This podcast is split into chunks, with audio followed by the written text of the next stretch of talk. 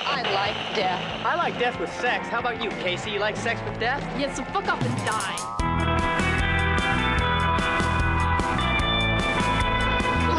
There'll be food and drink and ghosts. And perhaps even a few murders. You're all invited. I want to kill everyone. Satan is good. Satan is our pal. Detective, thrill me. Hey guys, and welcome to Betrothed, a couple's guide to genre film. I'm your host Chris, and with me, as always, I'm Katie.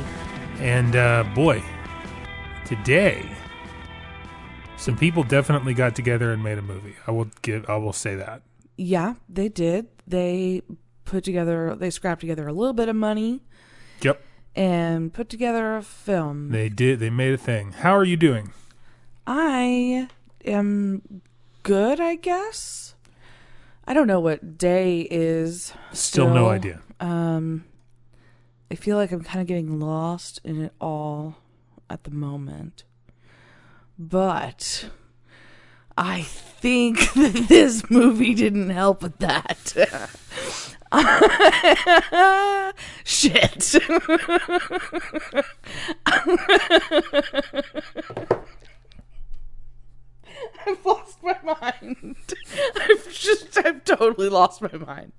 It's just, it's gone. If I don't say anything, are you going to continue to spiral? Yes. Okay. So, yeah, I, it's I don't know what day it is either. No, it's all blurred. I uh, I've kind of just gauged my week based on what food we have in the refrigerator. Yeah, basically that's what's going on. That's how I'm passing. Still don't have the time, COVID, which is good. which is really really great. We're still managing not to get the disease. And if you have or have had it, uh, um, I'm sorry, and that sucks. And at least, hopefully, you have recovered from it. And if you have, good for you because you don't have to be as terrified of it as everyone else is. Exactly. Um, but uh, so basically, the the best I can say is uh, that I don't have COVID, and that's kind of how I feel right now. I'm like, okay, cool, I don't have it. yeah, I'm not part of that. Um, I am just you know trying to keep busy, and it's not really working. I'm just kind of staring at my phone, playing a lot of games. Yep, that's I know that. um, cycling through Instagram and um, you know just hitting refresh and trying really hard not to uh, do any online shopping. Yeah. Well, yeah. I, I am trying not to. That's my difficult thing. I, re- I have a lot of carts just sitting with things in them, and I both don't want to bog down the shipping uh, companies because I know that there's important things that need to be delivered. Mm-hmm. But I'm also like, but I should maybe get myself something to do. Yeah, I'm having the same thing. That's why I've been working on my car and doing little things to it. It's like I need a thing to go do physically that is an active Yeah. brain hand activity. I need something that doesn't involve a screen, exactly. which is, you know, great because we're watching movies Yeah. and talking about them. and- Exactly. But it, you know what? That's okay. And those of you who are doing things on your screen right now, meaning listening to this podcast, we appreciate it. And in no way did Katie just try and completely alienate the entire audience and listener base. no, because I have to listen to things while I do things. I know, With I'm my just- hands. I'm just playing. But yeah, it's it's the same old shit, to be honest. Yeah, I mean, like I so don't have anything else. it's it's a weird one. uh-huh. Well, this movie just put me in a weird brain state. Yeah, it did. I will say the longer I've marinated on it, the less I, you know, frustrated I am Oh, okay. by it because you kind of I just watched it. there's so much that you just kind of let go after the fact that just didn't matter. Yeah. So what we're talking about is the 1982 um, movie that was just right at the top of the entire. Um, you know, i- this was the height of slasher film. This was the bubble starting to pop, or starting to s- keep expanding right here in the early 80s. Uh, the movie is Slumber Party Massacre, and um, I've heard about this movie for a long time because there are a series of massacre movies uh, all of them produced by Roger Corman, of course. Um, and none of them really have anything to do. I guess I, I, well, that's not true. The Slumber Party massacre movies there are sequels, Okay. but there are also other massacre movies that aren't Slumber Party Massacre, and they're all produced by um, Roger Corman.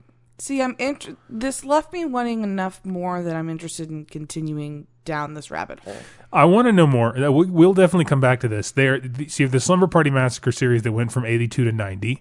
You have the Sorority House Massacre series that went from 86 to 90. And then you have the Cheerleader Massacre series that went from 2003 to 2011. So those were all. Um, now, here's an interesting thing that I'm just now reading, and this is actually exciting.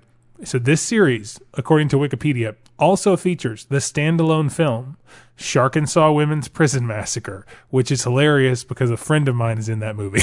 Okay. well, I think that what they're saying is that if you have the word massacre in the title, you might be in this universe, yeah. which I know can't be, but I love the premise. That's very funny. On the Wikipedia for Shark and Saw Women's Prison Massacre, it says that uh, it says that my friend has an additional material writing credit on written by, which means he Im- improved a lot. oh, yes. That means a lot of his improv. That was means better a lot than of the his script when it made dialogue it was in. improv. Yes. Yes. And perhaps maybe there was no dialogue for him and he just made Which it. is good because I met him in uh, Improv 101 class at UCB. Exactly. So he's putting that 101 to good use. Um, we- I, I, we might watch that movie at some point, per, mostly because I know that we can uh, sit down with him and talk. That would be fun. oh, Um, he's a good guy. So this movie, again, like I said, it's uh, it- it's part of this film series. Let's see how many how many uh, slumber party. There were three slumber party movies.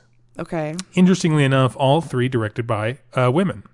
Interesting. I am I correct in that Amy Holden Jones both directed and produced this film?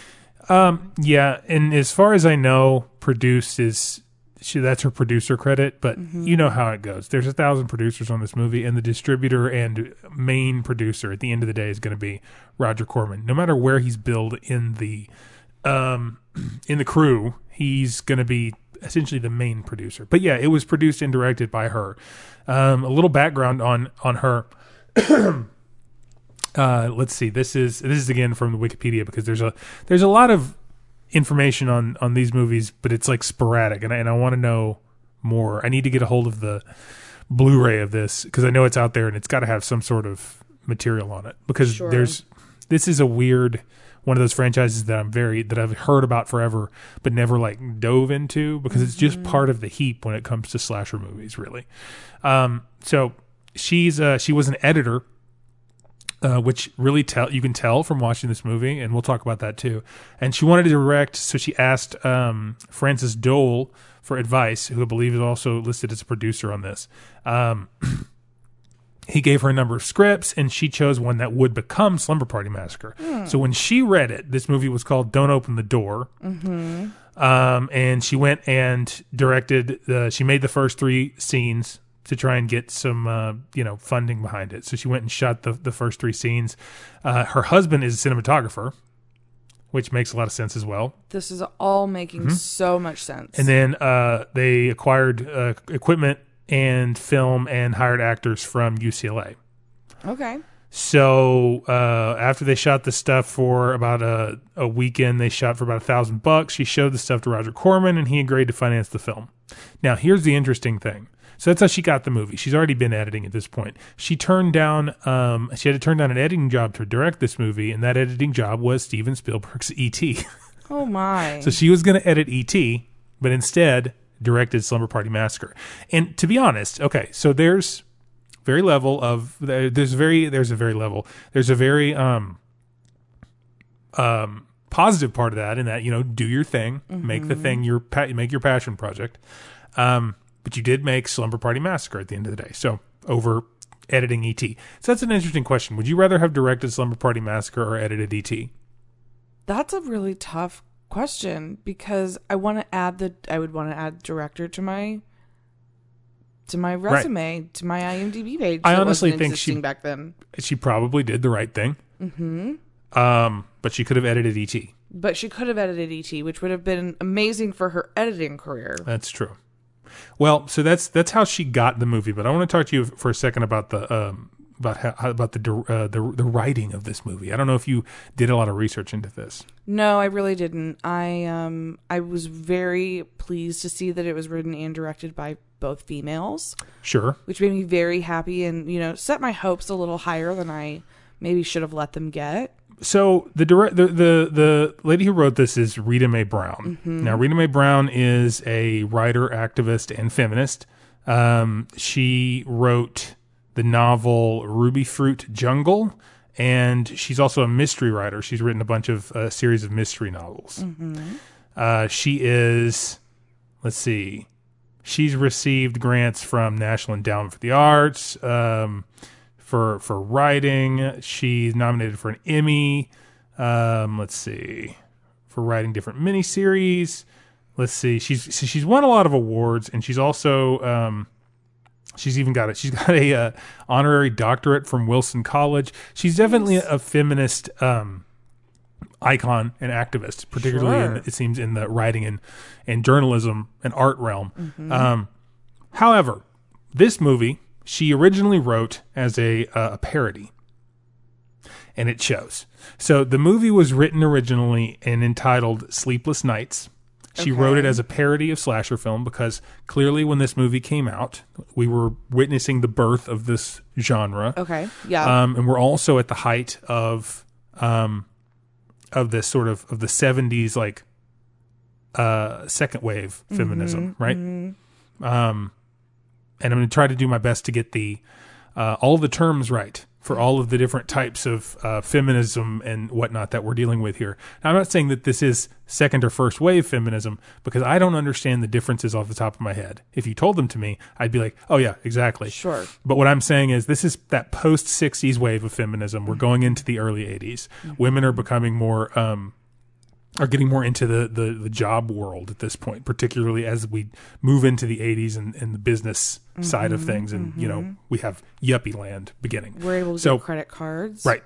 And uh well so this clearly comes from that that sort of viewpoint Sure. because we have this feminist activist writer who is seeing all these slasher movies come out and it's probably creating a lot of anger because I don't know about you this movie seems like it was written from a place um an angry place The movie is very, it feels very passive aggressive to me. uh yeah and it's very um it there's there's a lot of mean spirited in this movie Oh, yeah. but not in a way that's that's in a way that's sort of hokey and i think that comes from it originally being written as a parody Yeah, it's not quite bitter, but it's Mm-hmm. maybe a little sour. but it's sort of got this it's got this token stereotypical feminist vibe from the 70s It does. it's got a very bra burning uh it's got a very bra burning like not necessarily a full man hate uh wave of feminism but the boys are kind of dumb. but it's there yeah The women genuinely aren't wearing bras. Yes, it's a it's got a very um what's the word? Yeah, It, it's it's like a um it's very face value. Sure. You know what I mean? It's Yeah. very like if you looked up the definition of feminist in a 1970s dictionary. Mm-hmm. Very textbook. It's very surface Mm-hmm. um, in a lot of you know ways. But there's a few. s- There there are a few standouts for me that I oh, for sure. thoroughly enjoyed. Well, eh, the the um the movie was picked up by p- some producers. I'm assuming whoever, not Corman, mm-hmm. but I mean, let's be honest. Let's let's look at where the direction went and what Roger Corman's doing with this. But it was it was picked up by whoever optioned it, I'm sure. Um, and and then they wanted to change it to a more serious horror film. And uh, supposedly this was against the wishes of Rita Mae Brown, which would make sense because she really clearly wrote it as a lampoon of of this genre, right? Sure. That is at this point being viewed as an insanely like um, chauvinistic genre that is very anti-woman because a lot of the characters are and the, the people getting killed are female and we've had this this has been a discussion for years and years and years and when you really break down a lot of these movies and look at them usually the protagonist and the winner at the end of the movie even if the bad guy is still alive is usually a woman and that's how we have this final girl trope Yep. and you know we've since been able to look at these things more um analytically and see what the um and see what the the real motivation is in terms of putting these characters particularly female characters into these positions um so that's an interesting take because we're because i'm really just trying to get inside the headspace of rita mae brown when she Sure. wrote this See, I wish that there was more of the original script in this because I enjoyed the moments of humor and I wish that there was m- more of it. Well, and, and that's my concern. And is looking in looking into the background of this, I can't. I don't know where where the parody parts begin and end, Sure. um, because a lot of the things they did in this movie could have been viewed um, through either lens. And and part of me is glad we didn't get the parody version because I don't think it would have been funny. Sure, especially from a 1982 parody, and it's not uncommon. Early in a decade is when we do parodies of our last decade. Um, Yeah. look at 2002 is when we started having you know scary movie and Mm-hmm. those kind of things really took off, and this is kind of the same reaction to the 70s, and there are some ways that she has that, that remain where they've turned it on its head in a slight parody way, but I think that there's a, a tasteful way to do a parody. Sure, and it's also the a direct reaction of current at this Sure. point. You know, we're looking at um, we're on the heels of Halloween, mm-hmm. and we're really getting into the the big boom of slasher movies in the '80s. So she's doing tropey things. Mm-hmm. Um, the other question is that I have about this is who actually did the adaptation? Who wrote this? That part I don't know. See that I'm not sure because they're still giving Rita Mae Brown the, The writing sole credit, writing credit. um, which tells me that it was probably so many people they couldn't give anyone correct that so many like, people had their credit. hands in it that it, they didn't change enough for it to legally be able to be Yeah. changed No one wrote more than Yeah. fifty percent of the script, or at least more than not Rita one Mae Brown. person did yes Exactly. but in total the group of people wrote more than she did Sure, is what I- is what i think happened but according to the rules unless you can prove that you wrote x percent of it as a single Exactly. person that doesn't make a difference so because the script is registered and you have to cha- you have to prove that you wrote X amount uh, Right. more to gain your name on that registration. And the reason I say that is because a lot of the things that are played for to be serious in this movie are clearly a parody of things that she things that she parodied in her original script. But why the tone sometimes doesn't work is because they're playing it straight. So they're playing the scene straight, but leaving her gag in, and the gag is supposed to be played straight now, but it's such a goofy, tropey gag, and it's such a direct. It, and it goes back to this what I'm talking about about having this, um, a feminist writer write a parody of a genre and then turn that genre serious. It makes her look kind of like an idiot because her jokes are not deeper than, um, sort of base level metaphor sure, and, that's what I thought was so weird is like so you have a so this movie just to set it up and you can watch it's it's an interesting watch it's very short is about a uh girls have a slumber party and a killer a crazy killer escapes from prison and he kills people but he uses his tool of choice is a big drill now it doesn't take a, a ro- it doesn't take a rocket surgeon it doesn't take a rocket scientist to um to work out that she wrote this as a parody, so she purposefully used this male killer with a giant long drill bit, which is clearly a, pha- a phallic symbol. And there's at least one shot from between his legs. there where is it- specific, and we'll get to is that. a That is a phallic very symbol. that is a very clear on the nose. That is a hat on a hat on a hat. Mm-hmm. Um, so he's he's killing and penetrating with his big phallic drill that I don't understand how it works because it's not battery powered and it's had the uh, cord cut off. Mm-hmm. and it's giant. We're talking, I um, mean, huge, like four foot long. yeah, we're talking commercial construction. We're putting holes through giant steel. and and I'm shocked there wasn't a compensating for something joke, which there might have been in the original one because it's clearly a penis compensation. Sure. like you can. It doesn't take Freud to analyze this. No, and Um, especially when he mainly, uh, you know, kills women. It's Yes. his- is his- But he does kill men too, and in, in what is interesting to me as well is like so you have this equal opportunity killer um, who will penetrate either gender, but prefers, but has this this clear. He's clearly getting sexual arousal out of killing with his drill. yes, You know what I mean? And it's like it's it's very on the nose. Mm-hmm. But I wonder how much of that is tainted by the fact that we're so aware of that trope and we're Mm-hmm. so aware of um of that of the psychology of of you know male killers and stuff we're like that definitely in viewing this it with society. a more enlightened and uh, studied eye than it was That's what I'm saying. originally intended. so my question, but the, but the problem is knowing that it was supposed to be a parody. is that stuff that is just left over from the parody where she wasn't trying to be super deep about it. You know what I mean? She was trying to put it on Front Street to be like, yeah, we know what you're doing here. Because there have been books written about this, and particularly in horror movies. Um, and, and it, a- and and with normal just serial killer stuff you know what i mean there is so much to uh, that penetration with a knife penetration with a bullet penetration with an object it's about power and control and penetration and there's a lot of there's even like um there's a lot of sexual assault allegory in this movie that is weirdly played almost as if it's a parody you know what I mean? Like, um, and and we'll get into that, but but that's the kind of issue that you're having when you're watching this movie as far as tone and stuff goes because it does you can tell that this was supposed to be a parody but also but then every time they do something that was clearly from the parody it's so on the nose that it takes you out of it Well, it does. It makes it very confusing, and it makes it so that you're not quite sure um, if you're supposed to laugh or be afraid. Um, Mm-hmm. thankfully, the score is very direct, so it absolutely score is- tells you what to feel. the score is right out of a like uh, William Castle, you know, movie from the the fifties. I mean, it's it's, canned. organ music. Mm-hmm. Yes. it, it's like it's like a gothic horror soundtrack Mm-hmm. on this movie that is a slasher movie that was originally written as a parody. which is why one of my notes after I finished watching this was you don't you can absolutely watch this movie while doing something else. You d- yeah, you don't need to know because so what what is very I will give um Amy Holden Jones a lot of credit in some ways. So this is clearly a first feature.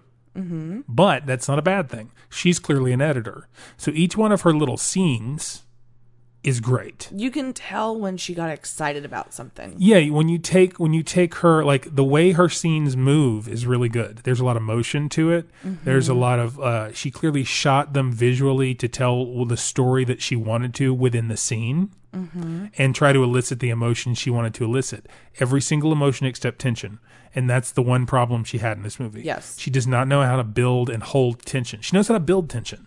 She doesn't know how to release it and then hold it again Sure. and such an interesting like the and such a reason that we like slasher movies as a society and the stalking slash genre is that it's a lot of tension tension tension tension tension tension break the tension whether or not it's supposed to be broken by the killer or anything or it's a fake out and then we get right back to the tension and we let the we let it sit for a second and simmer and then we build the tension again slowly on you and then we we break the tension again and freak you out it it it always in this movie she tries to build some tension it doesn't quite succeed at it. Clearly tries to break the tension, which she usually succeeds at breaking the tension, but then she will immediately try to bring the tension back on, but doesn't properly like now that she's broken the tension, she's con- she's let it all out and hasn't closed. Does that make sense? She hasn't like closed the door on it. So if it's like a if, if tension is a expanding and con- and shrinking tunnel, a vagina, Okay. the canal. See, look, see, we're making connections here. Yes. Um, no, uh, the. I was thinking a If- balloon. She's not if if it's it's a- gas back in the balloon. She's yes, not exactly. Uh, but what I'm saying is like so with the the analogy of a of a tunnel, it's it's it's widened out, and then when and then she breaks the tension, you got to close that tunnel off right before you Mm-hmm. can let it widen out again. Well, it's like once she's widened the tunnel out, she can't remember how to close it off, and she can't quite get it small kind enough. of wobbly and Yeah, uneven. she can't quite. and see, I keep thinking about vaginas now. I made that metaphor, and now everything is about vaginas. do so, we need to pause this and go take care of some demons and then Oh Jesus come Christ! back and I got to go release some demons. You guys. no, I, see? It's interesting that you say that though because Yeah. there's two things. One, there's so many um, fake outs and like things where I'm just like, okay, which is good real quick and and a, and a good juxtaposition from the last couple of movies we watched where we wanted there to be a fake out so bad exactly. and there wasn't one and there wasn't. Um, the other thing is, is that I genuinely felt the shift of when the after the first three or so scenes, the movie changed, and it very much. I wasn't sure if there was a stoppage in shooting, which clearly there technically was because she used the first three scenes to shop it. Um, and then it also felt like, oh, this must have been a fight of the dailies because it felt like there were things that were trying to be done and experimented with that were just chokeholded by something. And I couldn't understand what it was. And now I realize it was because the script was fighting with itself. It clearly had a fight with several writers Mm-hmm. Right. um, and producers and because the scenes many don't other things. the scenes don't really connect. But within the scene, she's doing a lot of the right things. Mm-hmm. we're going through the right motions. We're, we're, we're taking the right steps. Mm-hmm. It It's looks just good. Not, this movie looks really good. it's just not a cohesive dance. It's just Yeah. not. There's a lot of moments where I'm like, cool, I don't care. the direction decision and visually is pretty solid. Mm-hmm. Um, within, like I said, within scenes, it's stringing them together that this movie has a problem with. And it could have had a couple more um, movements for me. There's a lot of where, for m- me, she was built. Like, I know that her intention was to build tension. Mm-hmm. However, it didn't, you know, build tension. She for me. fails at it at pretty much every attempt. Yes. And again, I don't know if that's a product of the script or whatever, because it seems like she's trying to build the tension visually with what she has. But the things that happen within the scene are not working. Right. And that's kind of the, the problem is like, and there's a good example early on in the movie, and we'll get to that. But let's let's go ahead and jump into the movie Sure. because I think we've we've given everybody their due at this point because I really do want to want to want to say that they're like really point out what these what the people particularly the women that were making this movie were attempting to do Mm-hmm. and I want to know how much of that was tampered by producers male producers um Mm-hmm. uh male or I mean male or not it just like at this point I'm going like producers Well, and period it was a pretty small budget. It was m- maybe a quarter million dollars, yeah maybe. and um and you and you can kind of tell they they were able to get some good locations. Mm-hmm. This is clearly shot in Los Angeles, probably Looks like Pasadena, Pasadena. to me. The bungalows are beautiful. and that again I think comes from a parody of um Halloween exactly, which takes place in South Pasadena. Pasadena. Mm-hmm. well, yeah, the- which is shot in South Pasadena exactly, and it looks kind of like it also kind of looks like Angelino Heights a little bit, It does. and then occasionally you see Los Feliz. yeah. And it's very um you know, it it's a pretty film. Yeah, I- it it's I like the way it's shot. the color is great. It's got that like early '80s look to it. yes. Um, it- and then, like I said, every scene looks good. It's well framed. It's well uh, composed. However, it's another movie about some yuppies. These are Sort of. kind of, I mean, it's not about them being yuppies, Mm-hmm. but they're they're not hurting. They're No. they're in wonderfully large historical ho- homes, and everyone's parents are out of town for the weekend, Mm-hmm. Yep. and all their boyfriends have cars, and The interesting thing about this when we talk about that that to me is that um, before we dig in, did you notice that all of the characters were trying to they're trying she's trying to bring in tropey stereotypes, but literally every one of these girls could have been either one any of these girls. yes, they were interchangeable um Mm-hmm. down to down to um down to race sure, she shoved in uh one african american character Jackie, but uh, uh yes jackie and but she doesn't really matter either Nope. and not and she doesn't matter because she, she doesn't matter she doesn't not matter because she's african american she not she doesn't matter because none of the characters matter none of the characters, which is another interesting thing. So it's like, it's almost like, and this may be just crazy to say out loud, but it's almost like in a better written movie, they were trying to bring the racism. But in these movies that are like real, not well, like not well put together, they don't even realize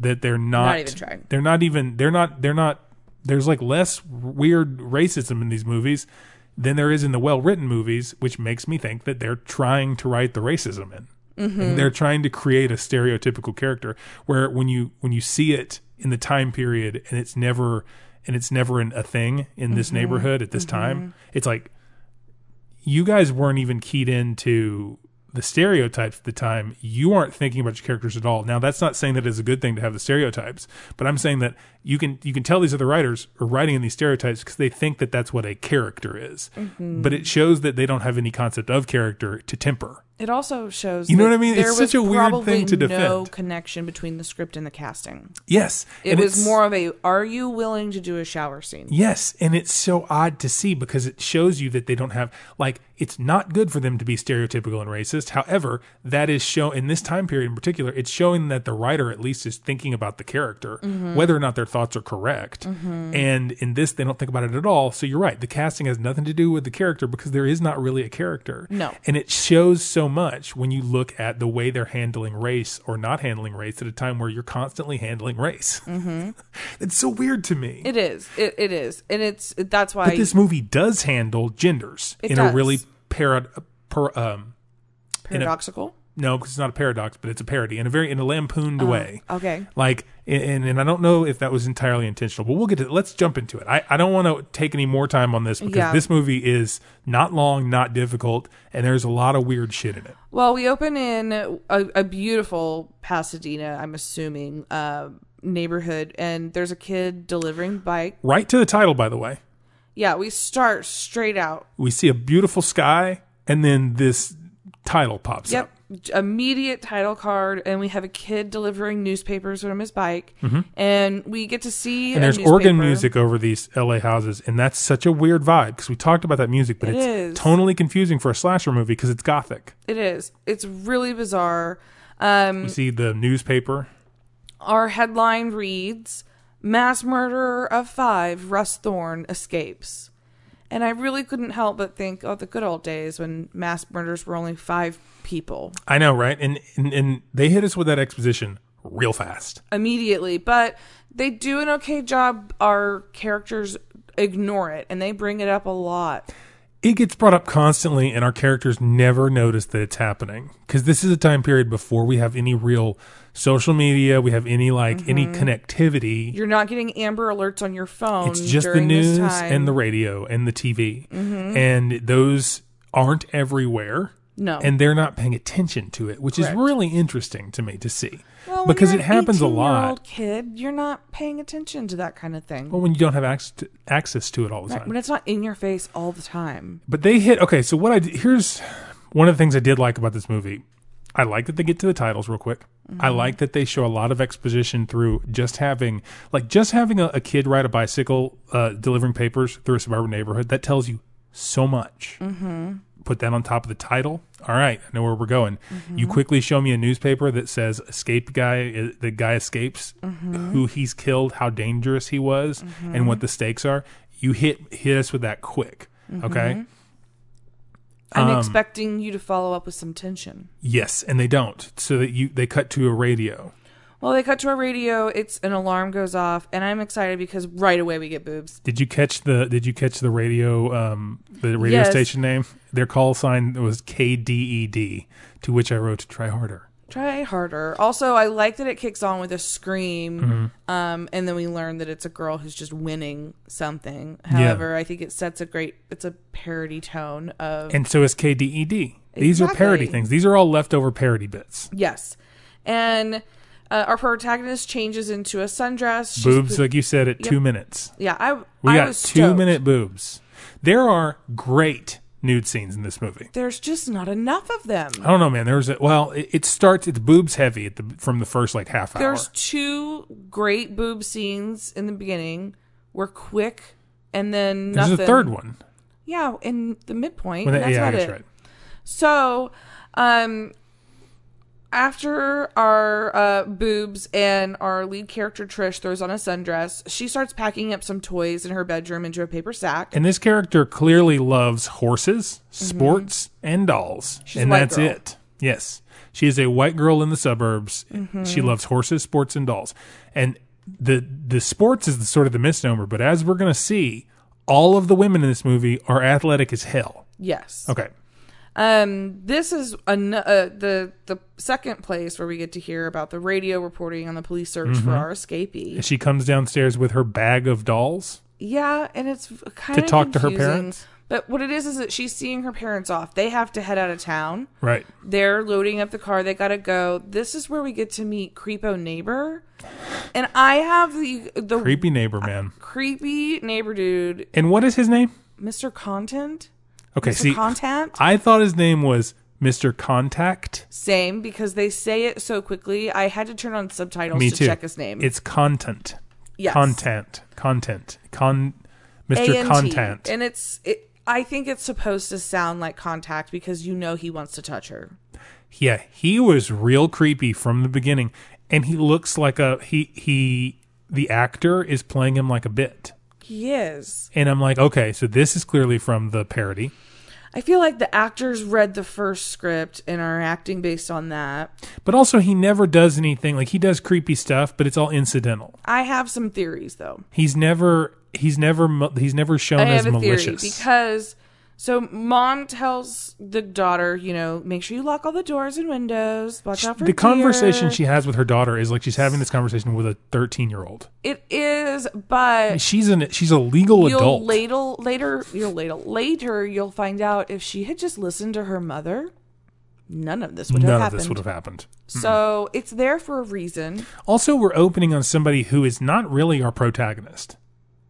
Sure, In a way, she is, but she's also kind of the bad guy. but In in, a the way, hierarchy. she's not. See, Diane's kind of the bad guy of the girls to me. That's true. And technically, all the girls we're supposed to be, we spend the most time with, are the bad guys. Because Valerie, we'll get to that. we will. Um, big thing of note from this scene as she's about to head off to school is that she throws her bags of toys in the trash bin, and a male hand steals the Barbie from the trash. And why did she choose to throw them away so fast? Like she woke up knowing she was gonna, so she had to wait. th- This this was throwing me a lot. This was bumping me. So she woke up. Mm-hmm. She knew that she had to go see her parents off, who have been up for a while now. Mm-hmm. Um, I don't know when she, because she still has to go to school. I don't know when her parents got up, but she woke up. They were about to leave. They were done. Yeah, they're packed She up. They're she decided. rolling out. Did she decide ad- in advance that this was the day she was also going to throw away all her dolls? I think that this is the day she's decided to grow up. She's mature enough to be left at home. Yeah. And she's having a slumber party with just her girlfriends. And they don't it's want her kind to of see a the dolls. sayonara to her childhood. Like good old times. Because they talk about how, in, in, in our next scene, um, ish our girls talk about how like this is like a like a good old times kind of thing Yeah, and so Wh- I think what that I think this is- is, her plan of like growing up. She's trying to become a woman. Well, my question about that is: Would you have that character? Um, would you have that character throw away those dolls, or would you have that character um, put them in a closet or something? No, because it still shows her immaturity that she doesn't have the foresight that she would want to keep the dolls. Okay, It Okay. shows that she still is the child that would throw them away hastily. yeah, okay, I see. I, I, fo- I will follow you on that. I can create logic out of anything. Yeah, and I know, no, I know, and I understand, and I'm trying to, I'm trying to create logic with you here. I'm just trying to follow their logic and think like, if you were to rewrite this and make this movie better, which is all I did the whole time I watched this movie, I was like, Oh, Uh-huh. oh, I would change this. Wouldn't you give her? Wouldn't it give the character more of an identity to have her not be able to throw away the dolls, and she just puts them in a closet because she's not quite ready? Because aren't you supposed to show? Aren't They you supposed to gave show? you that with her not getting rid of the floofy dog. Okay, so she kept like one of them. She did. And that creepy like jester doll that she pays no attention to that Yeah. the Barbie is sitting on. It's real weird. That was the first thing I would have thrown Really away, strange. but that's just me. More importantly, is the male hand stealing the Barbie from the At trash. the very last Hmm. second, snap. I have theory. I don't think that's our murderer. You think that's Mr. Contact? I do. Mr. Contact? We'll come back to it, Mr. but I want Contact? I- John Contact, the basketball player? Sorry. wow. We'll come back to it because I do I do I think that's the neighbor. Um so we get to the high school and our protagonist's friends, uh the dudes, start hitting on Mm-hmm. Oh, the phone woman. Right. This is where we meet our two gay male protagonists. They are so gay. So you picked up on that too, right? These two male they these two pretend male to protagonists be into these women for the rest are, of the movie. are gay from the minute we meet them. Yep. You're like, oh, these are the two gay characters. And they're not the two gay characters. They are the male leads. yes, The only two male leads. yes. they are so gay and they're such in a gay they're such in a homosexual relationship with each other and it is clear from the beginning and i just assumed it i was just like oh, okay so now we're going to have our gay stereotypes no no No, no, no, no, no. No, that's- no, no. And their enti- the, their entire mission is to prove to one another how straight and into women they That's are. all they do the whole movie is they spend their time, and that makes me go back to: uh, Is this part of the parody?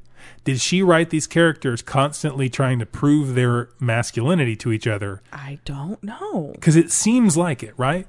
It does. It seems like she purposely said, "Okay, these characters are going to spend their whole time trying to prove how masculine they are," which happens in these movies all the time. Mm-hmm. But they're clearly gay. Sure.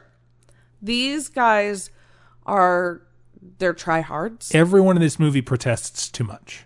Yes. and and that feels like a touch of parody that is trying to be played seriously and it is confusing and i think the actors are confused because these guys played it very um I think the actors are confused because they're also UCLA students.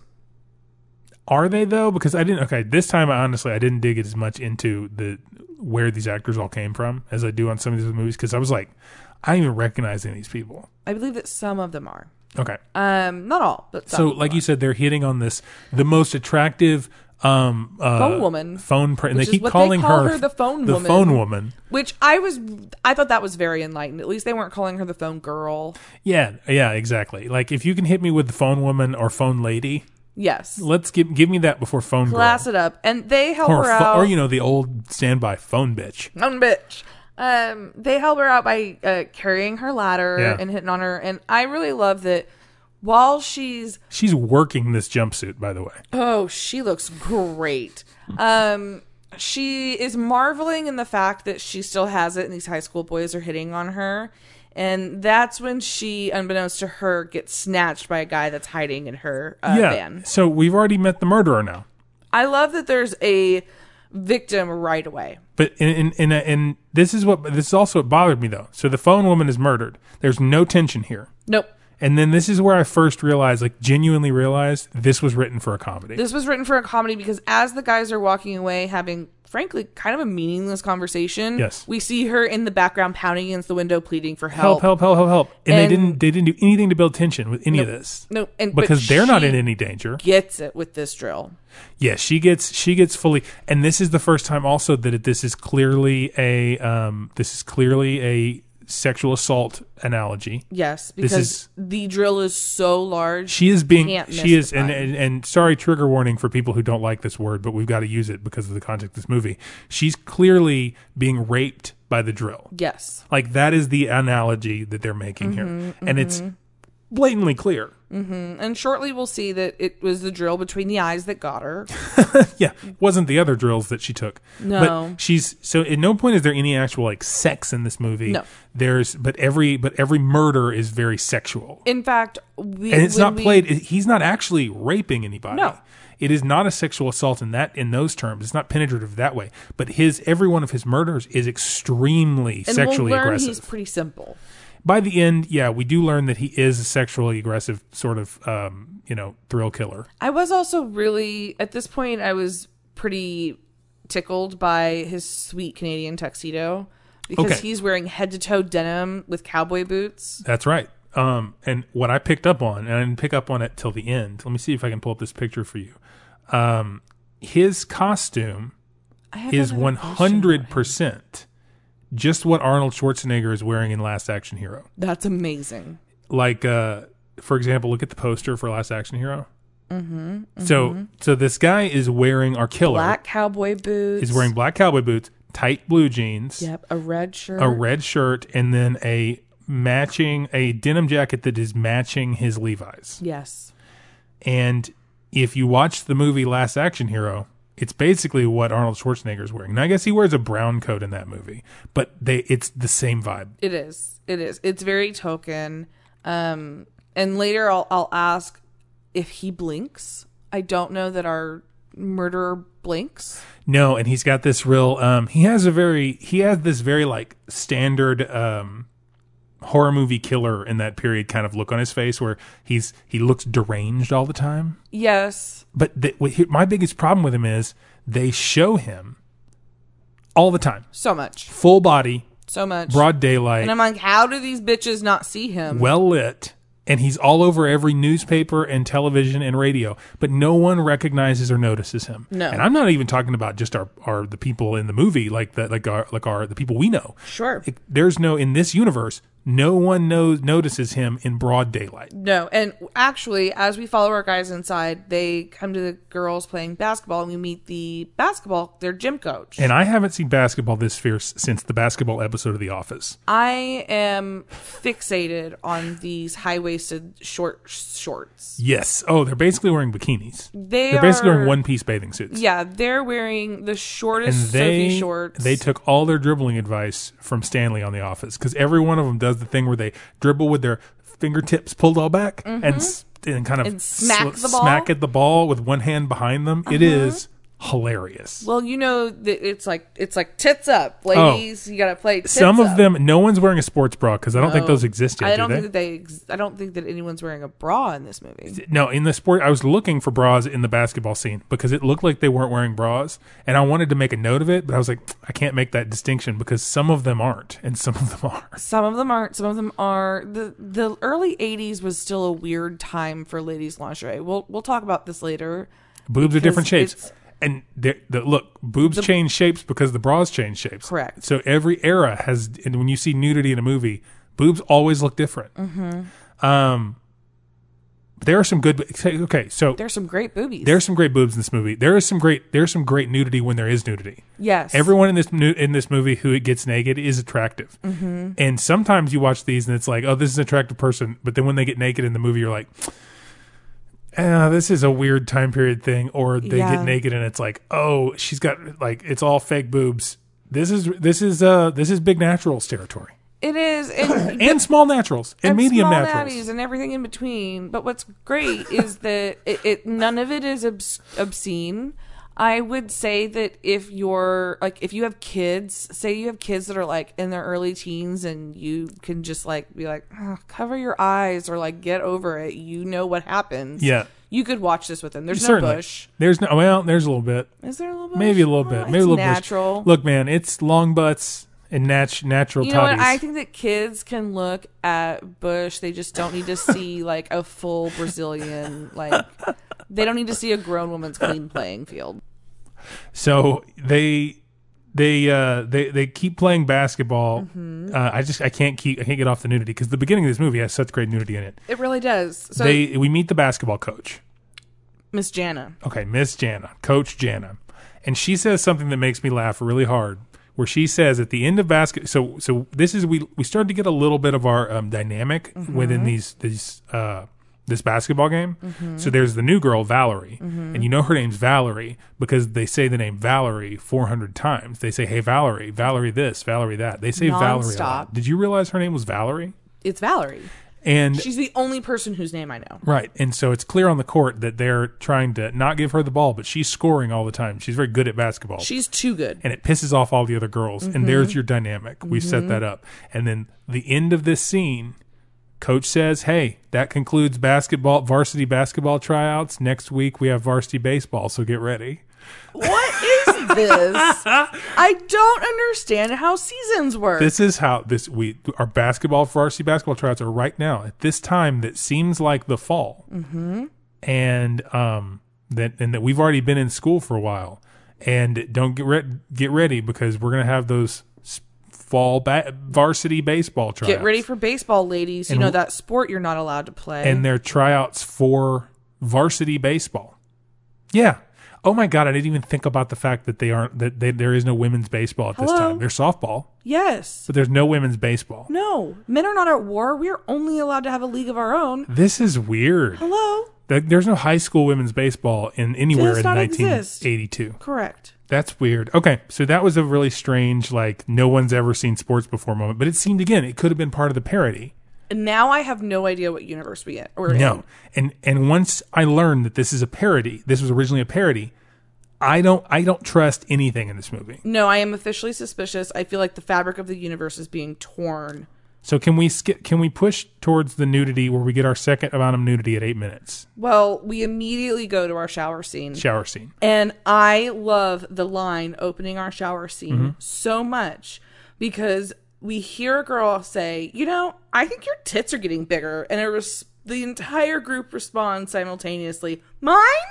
I know I love it. I thought so it was so much. funny. But so you have all this naked conversation there. It is so long. Yeah, the dialogue there is hilarious, mm-hmm. and they they pan across um, the nudity at this point, and this is where I really do see that a female director made this. Yeah, women are very comfortable with one another. They're not sexualized. And the shots, the actual camera work. Did you notice how much care the camera work takes when there's a nude scene? When there's a nude scene, it is shot so, and it's not shot any differently, but there's this intent with how the camera moves that isn't um, overtly sexual at 1st Mm-hmm. And then she, like, it's almost like she realized that she's making a TNA movie because they Mm-hmm. pan over and then she's, and, and they're having a conversation. And for no reason, while she's soaping her butt crack up, which she Mm-hmm. does, which was like, that's the thing. Everyone who's showering is showering like a normal human being Yeah. showers. Yeah, They're except not for the fact like that they're sharing a bar of soap, which I don't know. anyone they're who sharing a bar of does. soap. That's weird.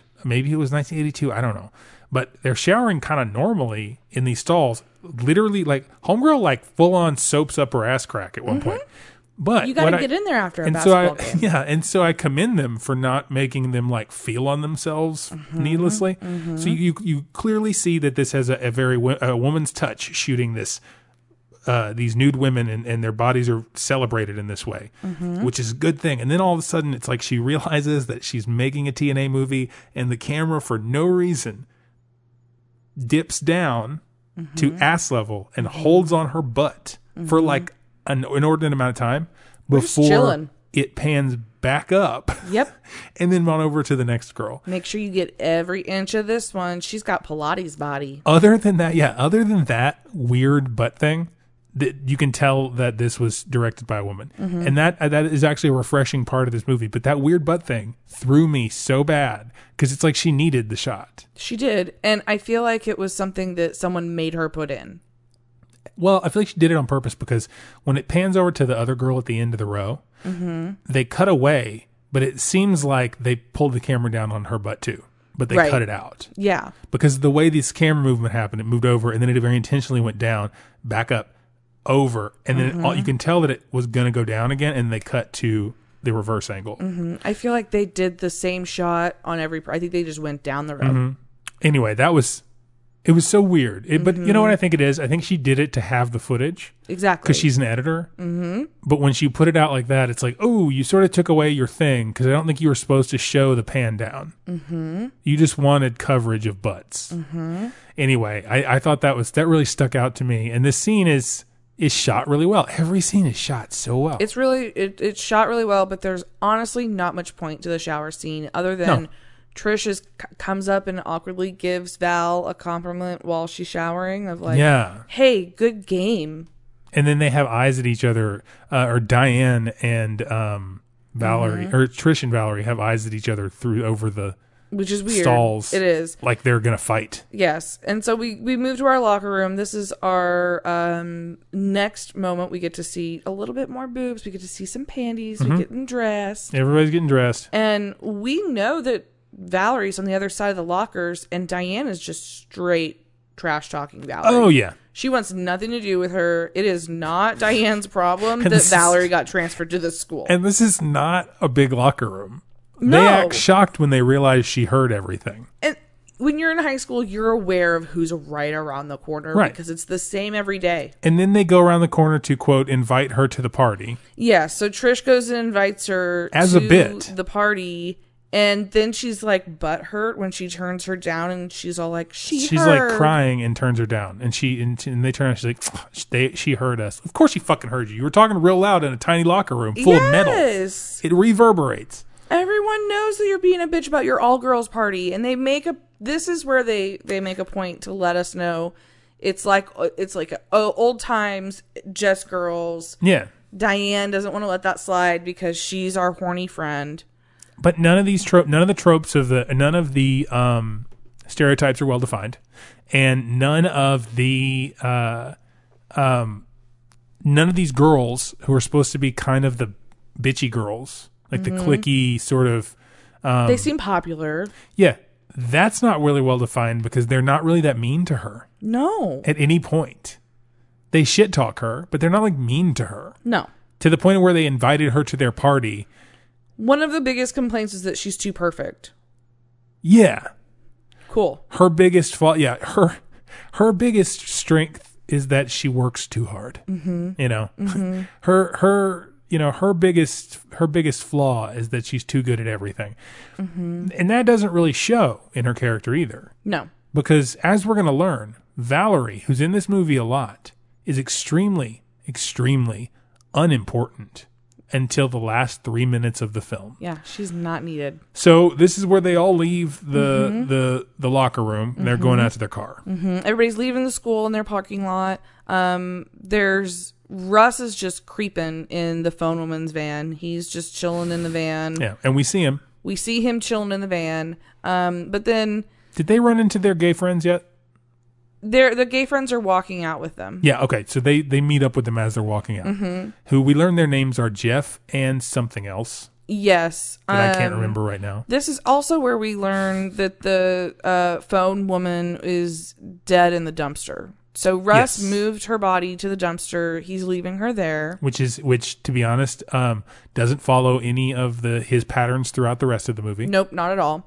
Um, but then there's a girl who has to run back into the school because she forgot something. That would be Linda. So this is where our tropes really start. So we're going to see again that this feels all of these things are tropey in a parody way. Mm-hmm. She does the "I'll be right back." Yep. So I'm like, all right, well, Linda's going to die. Yep. So Coach Jana is the responsible one. She sees her and she tells her to hurry up because they're going Mm-hmm. to be locking up soon. Um, and Because she's got to get ready for baseball she, tryouts next week. Exactly. And we get to see Coach Jana walking out and we notice the van's empty. yeah, the van's empty, and, and this is a little bit of tension because at first you're like, wait a minute, are they going to do a misdirect, and is this going to be where Coach Jana gets it? Right? But she I think doesn't. that Coach Jana's going to get it. And then I realize the van's empty and I'm like, oh, nope. We're going with Linda back in the school. And we see, so I actually really love this shot. We get that high wide shot of the gym from the rafters. I thought Mm-hmm. That's that was beautiful. cool. And then here's, we don't see the killer walk yet, right? Because he does walk in broad daylight in a second. Mm-hmm, Spoiler. What what I thought was good about that shot, so it shows her going across the gym. She Mm-hmm. gets her thing. She goes back across the gym, um, and then that shot cuts to her walking down a hallway to her in a close up, to her in POV. So that is really smart. We're trying to build tension. We have a big wide shot, so now we're going to make you a little more claustrophobic and show you that she's in a smaller room. We're going to get even more claustrophobic with a close up of her face. And then we're going to give you a close up of her looking out the door to the outside, which is safety. So now you've shown the audience that this is a big world, it's getting smaller. Uh oh, this is not good. There's safety is right there, just on the other side of that Mm-hmm. door. And you've shown it. And then you show the POV of the killer, Mm-hmm. not the POV. You show the, the killer in third person walking behind her. So now he's entered the, the, the Mm-hmm. frame. Now, after this, no more tension because they show the bad guy immediately. Yes. We see him, his drill. We know what she's in for. Yep. He tries to get her. He gets her a little bit and she's bleeding and she Yep. runs away. He gets her on the arm, and then we get into the slowest speed chase. and none of this is shot in close ups to build tension at all. It's wide shots Yep. and medium shots of them straight up just chasing each other real slowly. We have a casual walk towards a shoe sale. Not too exciting. We don't really need anything. They're all out of season. Yeah, I, I wrote down they really just showed the slasher full body in broad daylight the whole damn time. Yes, they do. So this is why you can't have tension, and this is why um, I, I talk about how you once they break tension, they can't rebuild it Mm-hmm. because they're too careless about how much they show the She's- antagonist. We're more concerned about getting coverage of what's happening rather than how we're shooting it. Editor, Yes. That's the thing. She got so much coverage and so many options Mm-hmm. that she cut together a very convincing story in this scene, Mm-hmm. but it doesn't elicit tension. No. It, it tells the story without g- drawing you in. Mm-hmm. So it's beautifully done, but not correct. Mm-hmm. So our girl hides under a uh, under the shower room supply counter. Sure. She's bleeding out. So much that, but she's still got a lot of energy. She's great. I really enjoyed the shot where uh, Russ just looks the other way and she grabs the towel off the countertop. Mm-hmm. That was good. See, That this was a is great shot. this is this is good. Mm-hmm. This is textbook. and then a few minutes later, because it feels like an eternity, he finally sees the blood coming out from underneath the door. And that I had a problem with because she starts sopping up that blood. She would have no idea and not think at all that the pool of blood she's making, he's going to see it. No. So that's a weird psychological phenomenon. So we have this psychological phenomenon as humans that when something comes out of us, whether it's blood or you get your gut, you get impaled and like your guts fall out or whatever, you want to put it back in. Mm-hmm. Like that is a natural thing. That thing is supposed to be inside me. So sometimes when people go into shock, they try to put the blood back in or whatever. Like it's it's a common like Mm-hmm. It's a natural trauma thing. s- thing. It's a survival thing. But she's doing it in order to keep him from seeing the blood drip pool under the floor. but if she's c- like Why wouldn't she if have she's tried cognizant enough to know that it's on the floor, then she should be cognizant enough to see that it's already under the door. You're fucked. to? And she grabbed the towel to do that, not to stabilize her wound. Correct. Which wouldn't is you on grab her the towel shoulder. and cover up the Yeah. area that you got? also I like, was try to stop I the was bleeding? really grossed out because after she stopped at the floor, she didn't fold it, she didn't do anything, it just went straight on that wound, and I was like, "Ugh, ugh, Right. that I would was have on done it the other floor." way around. You wouldn't have messed with the floor at all. Yeah. And I just don't. And how would she know he's on the other side of that door? That's the thing. Anyway, so he drills through there, and we just assume she's dead. Yeah, she screams. We assume he kills her, and then this is where he runs back to the phone van in broad daylight, Holding a bloody drill that's like four feet long and he is just—I mean, he gives the weirdest, most awkward run. and just spends his sweet ass time in broad daylight Yep. in the middle of what, like, school let out. There's people around there. Yes, but it doesn't matter. He is crazy. And he carries her body out to the car in broad daylight, doesn't he? That Am I, I nuts? Or was he just carrying the drill? he was just carrying the drill. Because it went, oh no, later he does that Yeah, too. he does that later. Oh my God. Then we cut to Mark, and he's on his motorcycle dropping Trish off at home. They have a sweet little moment, and then we don't see Mark ever again. No, we don't see Mark ever again. And I wanted, and I didn't even know his name was Mark.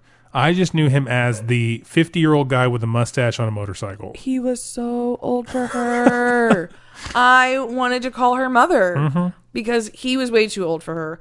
This is where we uh, get one of my um, ugh, this this next moment is a fake out that just left me hanging, and I was like, oh, so this is what I'm in for. So this was a good fake out because it got me, and not because it got me and like freaked me out, because it got me in like, oh, are they really just gonna keep? Because they haven't they haven't built any character around the slasher either. We don't know Nope. why. We have no need to care about why he might be going after them. So I'm like, is he just gonna go through and we're just gonna start this movie? He's just gonna go through killing people. And that's it. Mm-hmm. But it's not. So we have this POV of someone walking behind Diane, the snobby girl from the locker room. And um, it's a fake out because it turns out to be her very, very tall boyfriend. Yeah, John Miner, the world's tallest ginger. He genuinely is. I can't tell if it's because she's little, but he's big. He's a big old ginger white. Is that what we dude. look like next to each other? I I, guess I don't know. don't feel like we're that. I, Oh, we're that far apart. I'm six three and you're five two. I know. I want to deny it. So then we immediately cut to uh, Coach Jana at home making pulling up in her sweet 1980 Toyota Celica GT liftback. and we just switched to a car podcast. I think those are cool. no, they really are. So she's home. She's fumbling with her keys. This and was we so get funny to me. A great fake out This Oh, because is of- from a parody. This is from the parody. There's There's 100 percent. Clearly. This is from the parody. because she's fishing, trying to get her keys in the door, and then a drill comes right Big at old her drill face bit through comes the door. through the door hole right at eye level. and then she opens the door to find that it's her friend Pam, Yep. Who's definitely she's who definitely her girlfriend, definitely her girlfriend. one hundred percent her I girlfriend. think they were trying to make it her landlord. I don't But know how Pam they is her played it. girlfriend, and and she says one of my favorite lines in the movie. When the, this this tension thing happens, and she just goes, "Oh, I was just putting in your peephole." Yeah, So she was just drilling a peephole in like her you door. do. And the one of my favorite things is that that's it. She just leaves the hole there and bounces. And then we never see her again. So we she never just, see Pam again. So homegirl drilled a hole in this person's door And and, then then, bounced. left. just bounce. So there's two pieces of dialogue here that one does not pay off. One is weak, very very weak in its payoff. one is that um, you're expecting a handyman to show up. yep. Never happens. Nope. Don't care about him. And uh, Miss Jana shares that her cat is missing. She asks Pam if she's seen her cat. Ah, okay. So I forgot about that. So later on, when that pays off, I was like, "What?" cool, it's a cat. Yep. I didn't hear. I must have missed where she said something about her cat. Yeah, it was literally one line, and that's Also- why I'm here. I pick up these little things. Every white girl in this movie has the same haircut. It's very basically. confusing. So I had trouble for the first little bit of this telling who is who because Mm-hmm. Coach Jana is not very much older than them. No, She's like, she might be like 24 and they're like 20. maybe. You know, like they're Yeah. not that old. And um, so we immediately cut from here though to Trish Mm-hmm. hanging out at home with the door wide open, just gets up and Apparently. plays the piano in the dark. There's no lights on in the house. Yep, she has to get off the phone because she hears something, and she's playing the piano, and then she hears these footsteps, and then there's a shadow in the house, and we have another fake out because It's, fucking creeper neighbor it's the creeper neighbor, and who's in her fucking house. this is where I call bullshit. He is there to diddle her. Or He, snoop he was on there her to, or to, something. to spy or do something. Yes. Because, but they don't really play it that way. He's just there. Every time he says something, the characters take whatever he says at face value and then he plays it at face value and goes on about his thing, which makes me think he's a parody where he's supposed to seem like a creepy guy, but never really be a creepy guy. But everything he does is creepy, like Saturday Night Live style parody, like 1982. Mm-hmm, It's just so on the nose. He's not he's not playing it arch enough to be a goofy parody, but he's not playing it serious enough to be a real creep. So it never really plays. Yeah, and he says the door was left open, but I don't really believe him. I think it was maybe left unlocked. No, in in terms of Katie's Katie's logic of rewriting the movie in her own head, I see exactly what you're talking about. It makes sense. So we're back to our gym coach, Yep. and she's making the saddest quesadilla for one. Oh my god, I want you to listen to what I wrote down. I have to hear this. I wrote down, uh, coach's house. She's put on a robe and made a sadness quesadilla with a big ass glass of grape juice. Question mark? She, I think that she's drinking wine out of a regular drinking glass. Oh no, I paused it. That is a bottle of grape juice. The- What? It's on the counter Grown ass woman drinks grape juice with while a making quesadilla. while making a That sadness is quesadilla. So disgusting. it's so weird and gross. And she's like, and she's like, she's really, really she's great in that grating cheese. her own cheese and right it's off a the thin block. block of cheese. You remember thin blocks of cheese? Yeah, it's those teacher blocks. It's like they're the teacher blocks. They're not like they're not thick rectangles. No. they're real thin, long, wide, flat rectangles. exactly, and it- Of like of yellow American cheddar, yes, and, she it's- is full on. It's just not great. even cheddar; it's just American. and she's cheese. grated so much cheese onto this thing. And there's no. What's funny too about it is there's no microwave. There's no stove near. No. There's no heat source. No. So that leads me to believe that this sad cat lady, who's really attractive Yeah. and clearly a lesbian and clearly, Clearly. has got all the play she Options. wants, yeah, is hanging out in her gross bathrobe drinking children's like Mm-hmm. Juice. jar of grape juice She's got her juicy and juice. just eating a loose quesadilla with some cheese on it, like fucking stepbrothers. you know what? Quarantine's a weird time. Dude, it felt like that was the most quarantine scene in the whole movie. I related to that scene really hard. exactly. Anyway, so she she drops, she knocks the glass over when she reaches for her tapatio, Oh my goodness. OG And tapatio. So she, well, hold up though, let's talk about this quesadilla some more. She was gonna just squirt some tapatio on this Yeah. Mm-hmm. loose cheese, not melt any of it, Nope. and then just go gnaw on that with her big old glass of like 190 uh, grams of sugar. Grape you know what? juice. We don't know. There could have been some gin in that juice. There's so much 80s food in this movie. There Like is. no one understand how to eat understood how to eat food. Nope. Mm-hmm. Because there's like the grape juice and, and we're- we'll just you know what I'll make a tally of it as we go. Every time I I wrote down every time I saw some like early 80s ass uh horrible for you food that people just ate. yes. Okay. It, it's really bizarre. So she breaks this glass cuz she hears a noise after and then she hears a Yeah, noise. she breaks a glass, hears a noise, and I love that she carries a large piece of the broken glass like a weapon. yeah, I thought that was odd because it's not But She's a single woman. Th- This is things that we do. I guess so, but the, this is the le- this is a bad option. You've also never been a young woman alone.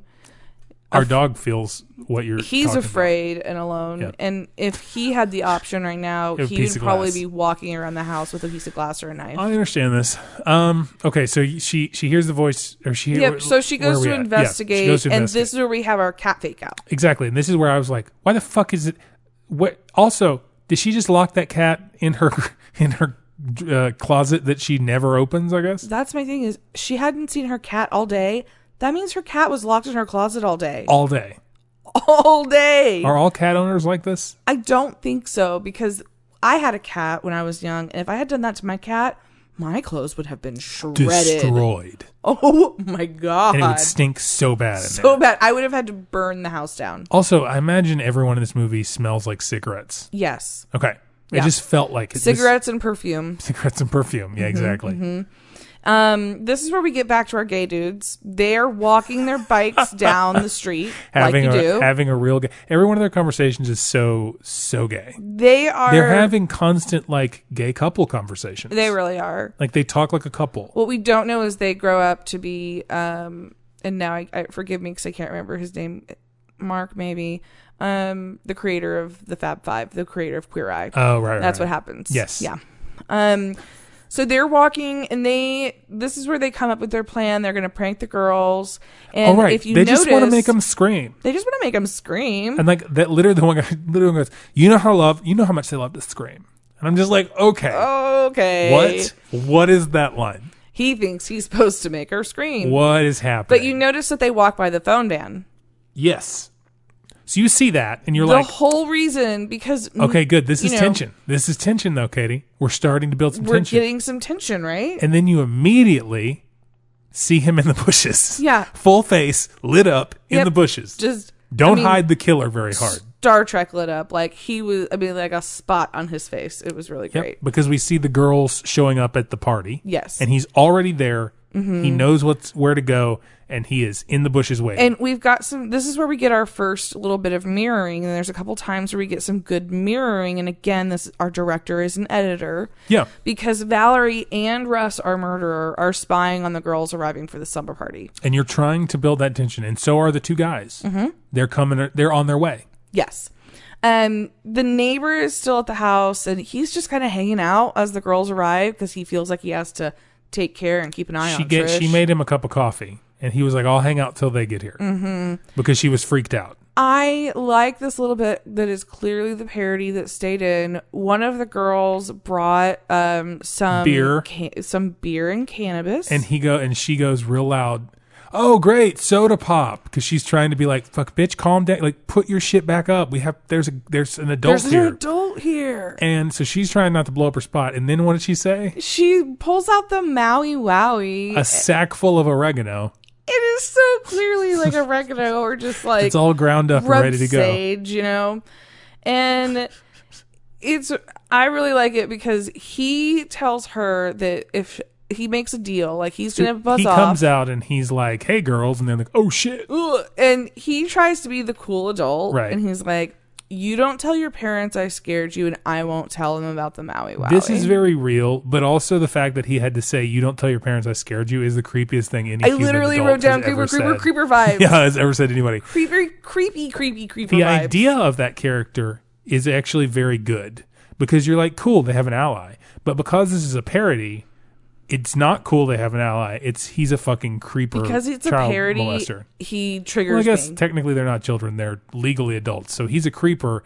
But see, that's the other thing: is they're supposed to be high school people. You can't make him a creeper if they're not Mm-hmm. underage. You can make him a creeper if they're not underage, but w- as arch as he's playing Mm-hmm. it, I guess you could think backwards and say, "Oh well, he's lived next door for a long time, so." He's probably known her since she was a little girl, which is double creepy. Sure, but Yeah. we don't know. We This have neighbor- no idea. In no way can I make this neighbor not creepy the way I want to make him not creepy because There's I no feel like justifying his the, behavior. the creepiness is supposed to be from a parody, but when you put it in this movie, it doesn't work. It makes no sense. yeah, Why it makes is no he sense. creepy?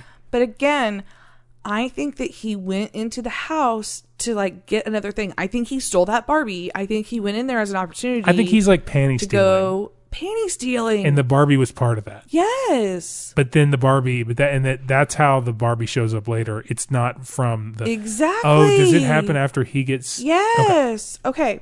So this is where we cut back over across the street to Valerie and her kid sister. And, Mm-hmm. and get it's- ready to buckle in and not leave that house for the next hour. Oh my god, because all they do is stand around and talk and look out the window listfully. Mm-hmm. Oh, this is where you see you cut to her making a big ass jug of neon red 80s ass Kool Aid Yes. and pouring in a full sack of uh, pure, pure, Pure pure cane refined sugar. sugar into it. And this was back when Kool Aid came without the added sugar. So Oh, you had yeah? to add more sugar. Or to was it, the just already sweetened and then you add more sugar? Because that's how you do it when you're poor, That's exactly how we did which it. was really funny. Like this whole thing was like, also the red dye in that so red. was so red. I'm pretty sure they used the same powder to make the blood. Yeah, they bought they they. And actually, what's funny is on the ingredients list in Kool Aid back in the eighties, it used to just say cancer. Yes. Yes. Uh-huh. Um, so it's interesting. We have a few intercuts between Valerie and Back to the Slumber Party because immediately we're back to the Slumber Party and Yes. we get another fake out. Because Can I can I quickly Sure. make an observation? Who puts a can of Pringles in a bowl? You know, That was weird. that's a really good question because the whole thing about Pringles is that they stay all in a nice row. yeah, they you they stack you eat them out of the can because they're stacked. You'd pass the can around if you were like at a party in high school and someone had Pringles. They would just pass you the can. Or if you were me, everyone got their own can. I'm not sharing my Okay. Pringles. It won't- either way, I've never seen a person pour No. them into a bowl. No, and if you do, you- and you don't pour. No, if anything, you remove them in stacks. So this is two very quick um, reminders that in the 80s we did not ho- know how to eat food. No, they didn't know how to eat food. I think that they folded their sandwiches in half and ate out of the middle first. And they just put every processed thing on them. Yes. Because it's the 80s. Yes. Okay. Um so Trish and the girls are slumbering at their party and there's this big crunch in the kitchen and we get a fake out because she left the coffee pot on the hot burner. There's a good line in this scene too that I can't go past. It's when the girl says that I don't know her name, blonde girl. Mm-hmm. It's not how big your mouth is; it's what's in it that counts. Yes. And then they keep harping on that line, making jokes about it. So much.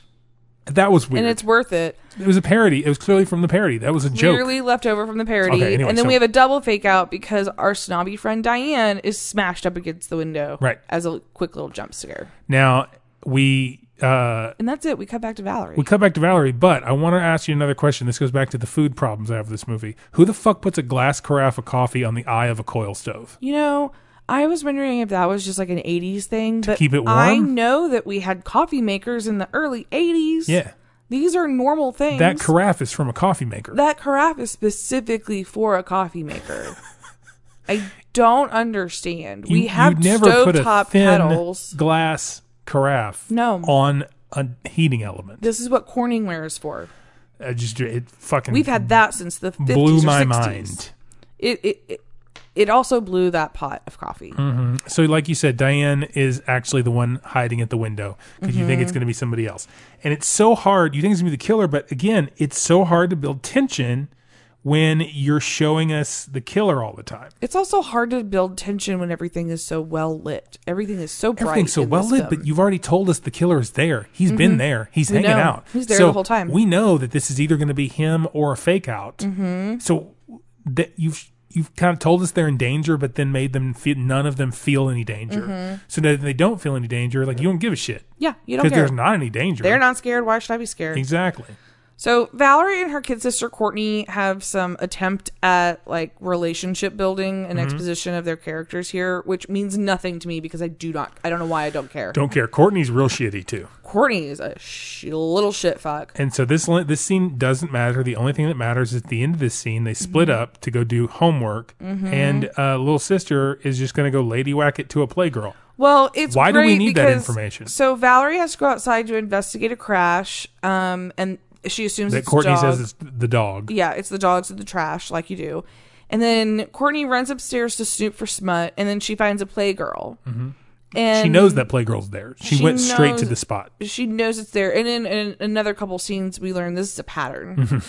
um, and then so Valerie gets spooked while she's cleaning up the trash. Um, she like spies some movement in like the neighbor's swings.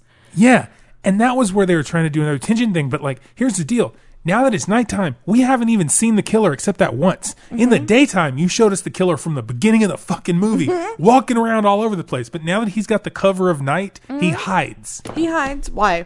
I do, I'm give up. This is where I need to see him watching her because I don't even know that he knows that she exists. Right. We don't know that that she, yeah, we have no idea she even he even knows she's around. No.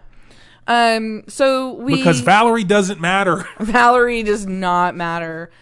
Um, we get back to our gay boys. They're spying on the slumber party girls through an open window. More boobs. They're watching the girls changing their clothes. Yeah, because it every because you know how you used to do this, right? Like you would change clothes in the living room of your friend's house with all your other friends. Mm, We all Just- got naked all at the same time. but in the front middle each of the other living room. In the living room. Yeah, mm-hmm. it's all the time. Always. All right, just want to Yeah. make sure. Um, and we never wore bras. Some of them do. Sure, sure. But they're the cute little like wireless silky ones. and they change into these either the, this these very character based nightgown things. yep, Jackie's pretty sexy. She's in a baby doll. Jackie's boobs are the best boobs in the whole movie, right? oh, Jackie is a ten for me. To me, Jackie Jackie's is- the hottest for me. A hundred percent. Jackie is the hottest, and her boobs are on Front Street in that that Yes. Um, tank top thing, or what is it called? Like a Blonde- she's in a baby doll. okay, it's working for me. Yeah, it's working. I really now see. I would wear Trisha's Dodgers uh, Long long, long night shirt t- thing? T-shirt thing. Like that's my jam. I'd Right. sleep in that For and sure. I'd wear it for a week and pretend it's But cute. you want to hang out with uh with Jackie, see, I want to be a Jackie, but I'm really a Trish. but you'd rather be a Trish and hang out with a Jackie because you never know what might happen. You're in the Mm-hmm. Exactly. locker room a lot. Exactly. um, we might need to pause this for a minute. No, I'm just kidding. um, so I really like the shot here because Jackie, it, the guys are like right up on the window talking about the girls, and then Jackie walks trying over. to act like they're interested, yeah, pretending how turned on they are by these women. trying to act like they're not pretending that they all have dicks. Jackie walks over and ashes the ashtray out the window two inches from these guys' face. Doesn't notice them. and I then thought that they- was kind of fun, I loved it. but I thought it also was great. our two gay friends go like, "Whoa, whoa, whoa, whoa!" Like they do a real like Marx Brothers like reaction to it. yeah, Every once in a while, something happens in this movie that makes me think they shot it to be 3D. you can't see it, but off camera, their legs are spinning around in circles, trying Yeah. to back away. There- There's Yeah. like bongos playing. It's Exactly. so wacky, This is where Trish decides to order a pizza. right? Diane, our snobby girl, is going to grab some firewood from our driveway. Mm-hmm. And we have a man at the end of the driveway with a cleaver. Actually, I think you skipped something very interesting. Oh, here. did I? Yeah. Please. We we have uh we have we go back to Valerie house for a minute, mm-hmm. and this is where they um they she tells her sister that uh, Courtney tells her sister she's doing her biology homework. We can't let that joke go. Okay, and then is this where she where Valerie tells Courtney not to rip out the centerfold again? Uh no, that's you know what that actually that is yeah she says she says haha don't worry about the centerfold again and then we cut back to um diane's house uh where diane is she hasn't gone out yet because we have my favorite food scene this is where before she goes out to get firewood she's in the kitchen talking to uh trish and trish is putting together a crudite of twinkies and cheetos That you know what? That's just delightful. and it made me laugh so hard because it Yeah. was again people don't know how to eat It reminds me of my of our early twenties when we'd host people at our like little apartment with our friends. We'd have like a whole bag of pizza rolls and like a whole bag Yeah. of mozzarella sticks. yeah like a mixture but see that's just like stoner food from the freezer yeah. this is like but she like yeah i guess you're right you do set stuff up like that but she set up like she set up like all of these twinkies like decoratively around It's the really bowl. kind of cute. At least they weren't in Jello. it just made me yeah exactly it made me laugh We've really hard moved on. so this is this is where diane goes to check the firewood i couldn't let that go You couldn't, and it was worth it. So we get a great little jump scare from a slug in the firewood. another one of our tension building pov scenes E- Yes, and uh, we assume that it's Russ approaching, and then snap snap, the slug is chopped in half with the cleaver. And that is a real slug they just full on murdered right on screen. oh my god! They literally just got a slug, a snail, and chopped it in half Yes, close up close with a up. meat cleaver. and it was just horrifying. So And it's creepy neighbor. it's creepy neighbor. He's just creeping around the driveway hunting for slugs, like you do in the middle of the night. yeah, creepy neighbor just chasing snails in the dark with a butcher's knife. That is completely normal, Katie. I don't know what you're talking about. He is not nefarious. I feel like I have this neighbor. I thought about our neighbor. I honestly thought about the neighbor that lives next door to us who's always in everybody's business Always. and always doing yard work. always and he has always with the needless recommendations Oh, and yeah. everything it's wonderful uh really great character building here totally real life characters Um, so she exits. She goes back into the house, and he gets straight up drilled through the What throat. dimension is this movie taking place in? Because then, yeah, all of a sudden, immediately, as soon as you think, well, he's walking around with a meat, this is such a parody moment. Then he Yes. gets killed. It's just like boom, boom. Um, there is no like, there's no recourse. There's no and he's tension. dead. We never see him again. We don't see where the body went. No, no idea. It's gone. Um, I love this is where we get a little bit of our summer party moment. So the girls are inside, and like you do in 1982, you look up your horoscope in Oh, yeah. the newspaper. And I do like that Diane is a Scorpio, and both myself and Trish at the same time said, "Of course." Yeah, okay. I can see that. Yeah. So Trish finally goes to close the window and spies who we now know is Russ outside. Yeah, she fully sees the escaped murderer all over the news that no one's talking about. So she's creeped Fully Mm-hmm. out. sees She him. asks Diane if she closed the garage door.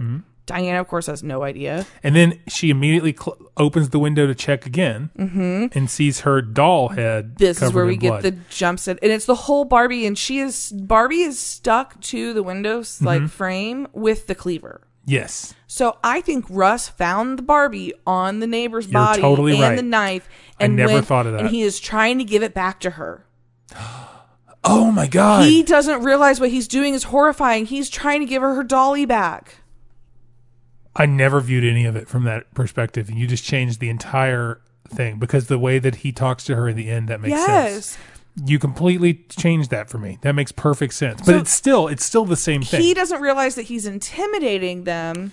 He's trying to literally give an olive branch. Here's your Barbie back. and it is very sexual for him. because it's a naked Barbie, too. But he is eh, but he's also so he's in love with Trish. yes. He's not in love with any of these other people. No, because he's associating with her and he feels like in his own way, he's now he's protecting her. See, if we had a little bit more of that and a little bit less of just Mm-hmm. showing him all the time wide open, or if we just made him a full character, Anything. that's even more interesting. If he's just a killer, What a But we thought. get to learn more about him instead of him just Wait. being a stalking slash monster. I mean, if he had some motivation, yes, because you can't just show us a fucking escaped convict with who we just know is a crazy person Mm-hmm. and show him full broad daylight and expect him to be scary. Mm-hmm. He's not. No, he's not. And this is where um, one of the girls assumes that it's you know those boys Mm-hmm. are gay boys, um, and then Trish and Diane go out to the garage to check it um, to actually lock the and they garage tell door. us very specifically how to lock the garage door. Yep, and we also learned that the And they garage lock light it. is out. They lock the garage. They do door. lock the garage door, but as they exit, a shadowy figure stands up in the garage. It's too late. Someone's already there. Yep. Cut back to Valerie's house, and Yep. I'm still trying to learn at this point when we're going to get Valerie's story to come together with the others. Still hasn't happened yet. Nope. So I have she no has idea what this- her point is. she has this big long conversation with her sister where they're looking at the magazine and talking about bullshit and making jokes that don't really matter. But she does say, uh, she does, it's- her sister says something um, about some guy being gross when they show the picture of the naked guy. To which her response was, Oh, faker, you were beating off boys in the fifth grade. And I was like, Whoa, whoa, whoa, whoa, whoa. Way too young. Hold on right now. Nope. Okay. So, but, and then the response from her sister, Was like, uh uh-uh, uh, you are gross. and then she goes, Did you tell mom? And she's like, No, I made that shit up. And then, and then Courtney was like, and then Courtney had a really emotional response of like, "H- No, that's like bullshit. You told mom, et cetera, et cetera, because it really clearly happened. Clearly So, what did. you're showing me is that your, your sister has experienced extreme sexual trauma and has not been able to deal with it. Mm-hmm. And you've now touched upon that and you don't give a shit. Mm-hmm. And she, so you just told me this character is, has been molested yes, or at least sexually, been sexually assaulted. yes. This young child. and, and we're it's- just supposed to glaze over that. Like, Fact. no big deal. Yep, no big deal. and that it's just a thing where like she's just mad because she's a sister. I don't know what that was about. it was, I literally wrote down real awkward exchange between Valerie and her sister. I don't know what any of that was about, but I was like, what is this? Why is this here? I feel like it was their attempt to make it a serious film. no, but none of them played it that way. I, I know, I just have no idea. don't think they had any idea what they were keying in on because this is don't- 1982. no, I have no idea. They don't realize that what they're keying in on is like serious childhood trauma. No. And uh, it was really and that it matters. really weird, right? So back So we over move to on. Trish and the girls. They're listening in on Diane's phone call with her giant ginger boyfriend. Who calls her boyfriend Boo Boo, and then they all make jokes about that. Yes. And then in the middle of it, the power goes out. Yep. And the girls make their way to the garage to flip the breaker. And we've lost even more tension here because all four main characters walk together into the dark garage to check the fuse box. This is not scary. Not In at all. No way is this scary. There Well, are we too many do- people. They give us For a, it to be a- scary. a, quick little jump scare because Diane jump scares the three girls on the way to the garage in the backyard. None of this garage scene works. None of this works. The girls enter, and there's we learn in the audience that there's someone totally creeping on them, and Yep. then there's a lame jump scare of the guys, and they're pulling a prank. And they pull the fuses out of the fuse box. Ha ha ha ha ha. She hits one of them. He gets a black eye. Right. That's So sad. whatever. Like you seriously don't care at that point. So when we cut back to Valerie, who is now walking outside to pick up the trash cans, Mm-hmm. and this is better tension. It is. Um, and then the music comes in and breaks all the tension. It does. So- it's so jarring. Yeah, but because the tone of the music is like, bum, bum, bum, bum, bum, Mm-hmm. bum, bum, bum, bum, bum, bum, bum. and I'm like, whoa, what is happening? what is this? And I know I had to look back at the screen because the weird music started playing again, so something's going to happen. Both trash cans are toppled over this Yep. time. And then Courtney, fully Valerie's assaults her sister- sister with a kitchen knife? Oh my God, she like, tackles her and they wrestle with a kitchen knife, and it's insane. And they're both like, haha, fun joke. Yeah, and then Courtney's like, Yeah, Loki, I'm going to kill you. Haha. and then Ah, they go inside. And then we're back over at Trisha's house. And we're outside now, and Diane is having a conversation with her giant boyfriend who is driven Yep. up, and no one has he, heard this. He honks the horn to, in the driveway for her to let him in. no one hears it. Nope. She walks outside and opens that garage from the outside that they locked and showed us that they locked. drove me insane. I noticed it immediately. Because when they go inside the garage, she relocks it. And she also almost takes her whole damn foot off. Because when they close up on her foot, that fucking latch almost hits her toe. so she actually doesn't relock it. They re-show it bouncing Oh, yeah, back that's right. open just a tiny bit because she didn't throw the latch into the concrete. But the way they blocked that, it Oh. literally wasn't, it, that had to be an accident. Because that Yes. metal piece went between her toes yes. and it scared the shit out of me like it was going to fall on her foot. I was like, "Ah." afraid we were going to see an accidental real bloody moment. Yeah. And then, uh, so, so yeah, we cut back to this, this sister dynamic is just weird. It really is. It, it, it creeps me out. I don't really know what to make of it. No, so I want to skip that completely because now we cut to a full frame close up of Diane's breast. And it's great. So jarring. it's so jarring because it's just the roundest boob you've ever seen on screen. but again, it's weirdly shot with like care. Yeah, it's a very reverent shot It's so of a single strange. breast Being because fondled. Diane and Big John are making out in the garage. She's like, no, I can't because my friends are in there. Yeah, and because he wants, he clearly wants to go all the way, and Mm-hmm. she doesn't want to get caught because that would make her a hoe. and she decides to go inside to bail so that they can go somewhere and have sex. Yep. And she plays it off as though um, she's going to go get beer. Right. And at this point, you know when she comes back, big dude's going to be dead. Yep, and. And- Of course he is, but I like the way he is dead. Well, they're all in the kitchen, and the guys are the gay are gay guys. The Yep. gay couple is talking about how how are they gonna. One of them actually says, "How are they gonna? What are their mothers gonna think about their black eye?" And I'm like, "Oh my god, I know. they're so gay." They really care about their mom's opinion. and like to the point of where all of the women in this movie because we cut back in and the women are talking about the baseball game from Yeah. the night before. They 'Cause are talking about fall, sports. but it's the fall. Well, it's October. Everyone's wearing jackets. it's October baseball. I guess so. And and uh, yeah, you're probably right. But they're talking about sports. So every one of these women is a jock, and then Mm-hmm. these two men are both gay. Mm-hmm. It's a it's clearly so. I We think, already know Trish is a Dodgers fan. I think they did this in the parody. It was supposed to be a gender swap. Mm-hmm. Yes. Like a gender stereotype swap. Yes, But when you put it in the serious movie, it's jarring. And, and, it like, just does not make sense. no, I'm like, oh, you're trying to give me tropes, but you're flipping the tropes and never calling out the f- point that you're flipping the tropes. Mm-hmm. It's just a part of the movie. So it doesn't work in the tone of the movie at all. No. Anyway, So one of the girls is making daiquiris because that's a normal drink that eighteen-year-olds just make, and um, Diane goes back into the garage to find John's head totally chopped off, and just it, sitting there. It falls off when she goes to like make out with yep. him. So she kisses him and knocks it off of his neck. How do you cut someone's head off with a drill?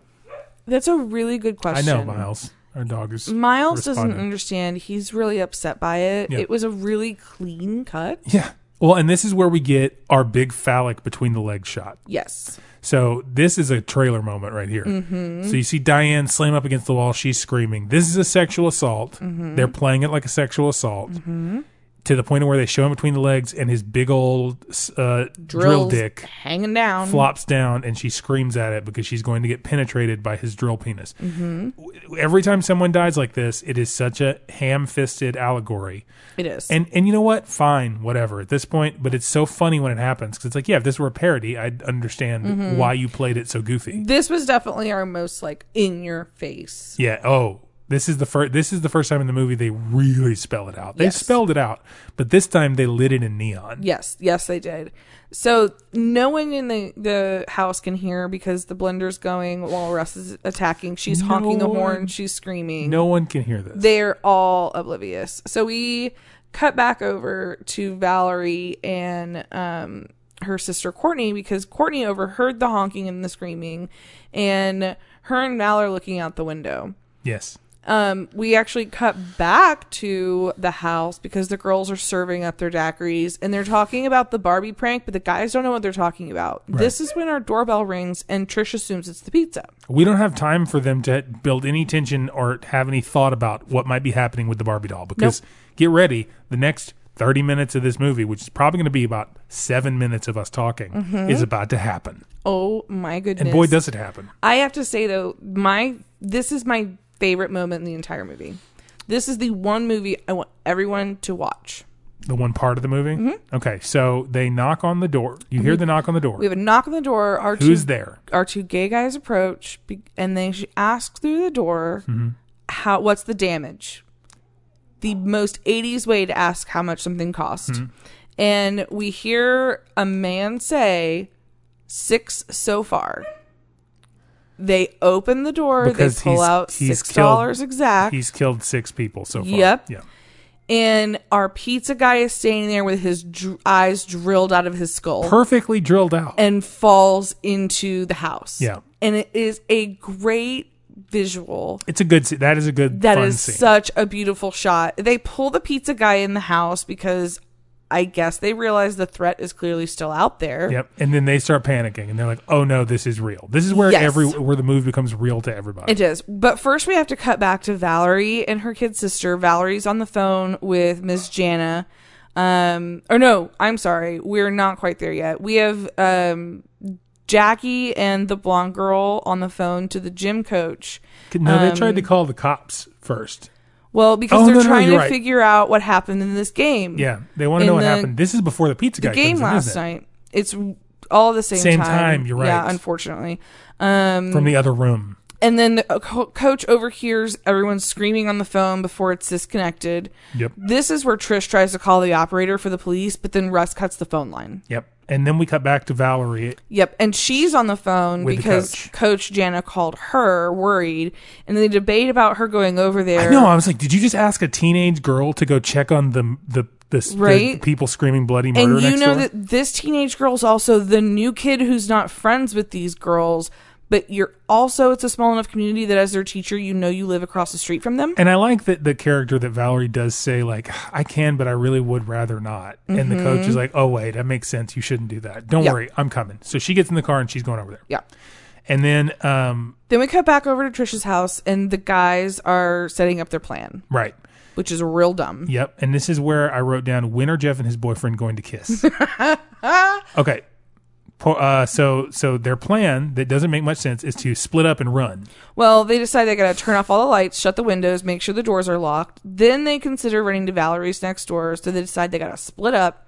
They have a better chance overall. One runs over to Valerie's, and the other heads to the neighbor's Mr. Contents. And they said out loud, which I thought was pretty funny. And this is actually this is a little bit of good writing, is that they said um, when they looked like they were going to make out finally, they said uh, they said, look, it's better if if we both go because at least then one of us will make it. Yes. And then it was interesting how they set that up because one of them did make it, Mm-hmm. but not the one you think, and then eventually both of Mm-hmm. them did. So, um, so they run out, So- and poor Jeff poor, poor Jeff. He, He he's- died without ever getting to live out loud. He did. He's confronted by Diane's dead body and then takes a drill through the back. Yep. And And we leave him. I thought it went through and through to his chest. And It then did. the other boy runs over to Valerie's and she doesn't hear him because she's watching a horror movie on TV and he he's banging. and she's yelling got on the it door. loud. She's got it turned up louder than anyone has ever turned up a television in their Yeah. life. That they And- can't hear someone screaming bloody murder and slamming on the door ten feet away. And Courtney's upstairs. She's on the phone. Yeah, so she can't hear anything. No one can hear, and no one in this whole goddamn neighborhood is paying any attention. Like in Halloween, this happens, but it's quieter. And, I in the can dark. attest it, it's a true, it's a real thing. This is lit up. and it's Neighbors so will assume loud. that their kids are just watching TV. They'll just assume they're hearing a TV. But n- Real I mean, life. like, man, I don't know, man. It's this is more loud than like normal kids screaming. So, um, this is where Russ runs and he get, runs to get to um, our gay guy who's banging on the door and he grabs him and pulls him into the yard. Valerie finally goes and checks the front door but doesn't see anything because they're yard wrestling. Yeah, full on yard wrestle. and Russ bites the kid's hand, and then he has this great um, psycho stabbing moment by Russ, which is intercut and mirrored by a psycho stabbing on Valerie's TV where she's watching the movie. Yeah, and so we get to see her reaction shot, they tried here. and it is it, it's not the most effective, but I know what they're going for, and I'm going to give them the credit anyway. Mm-hmm. They tried.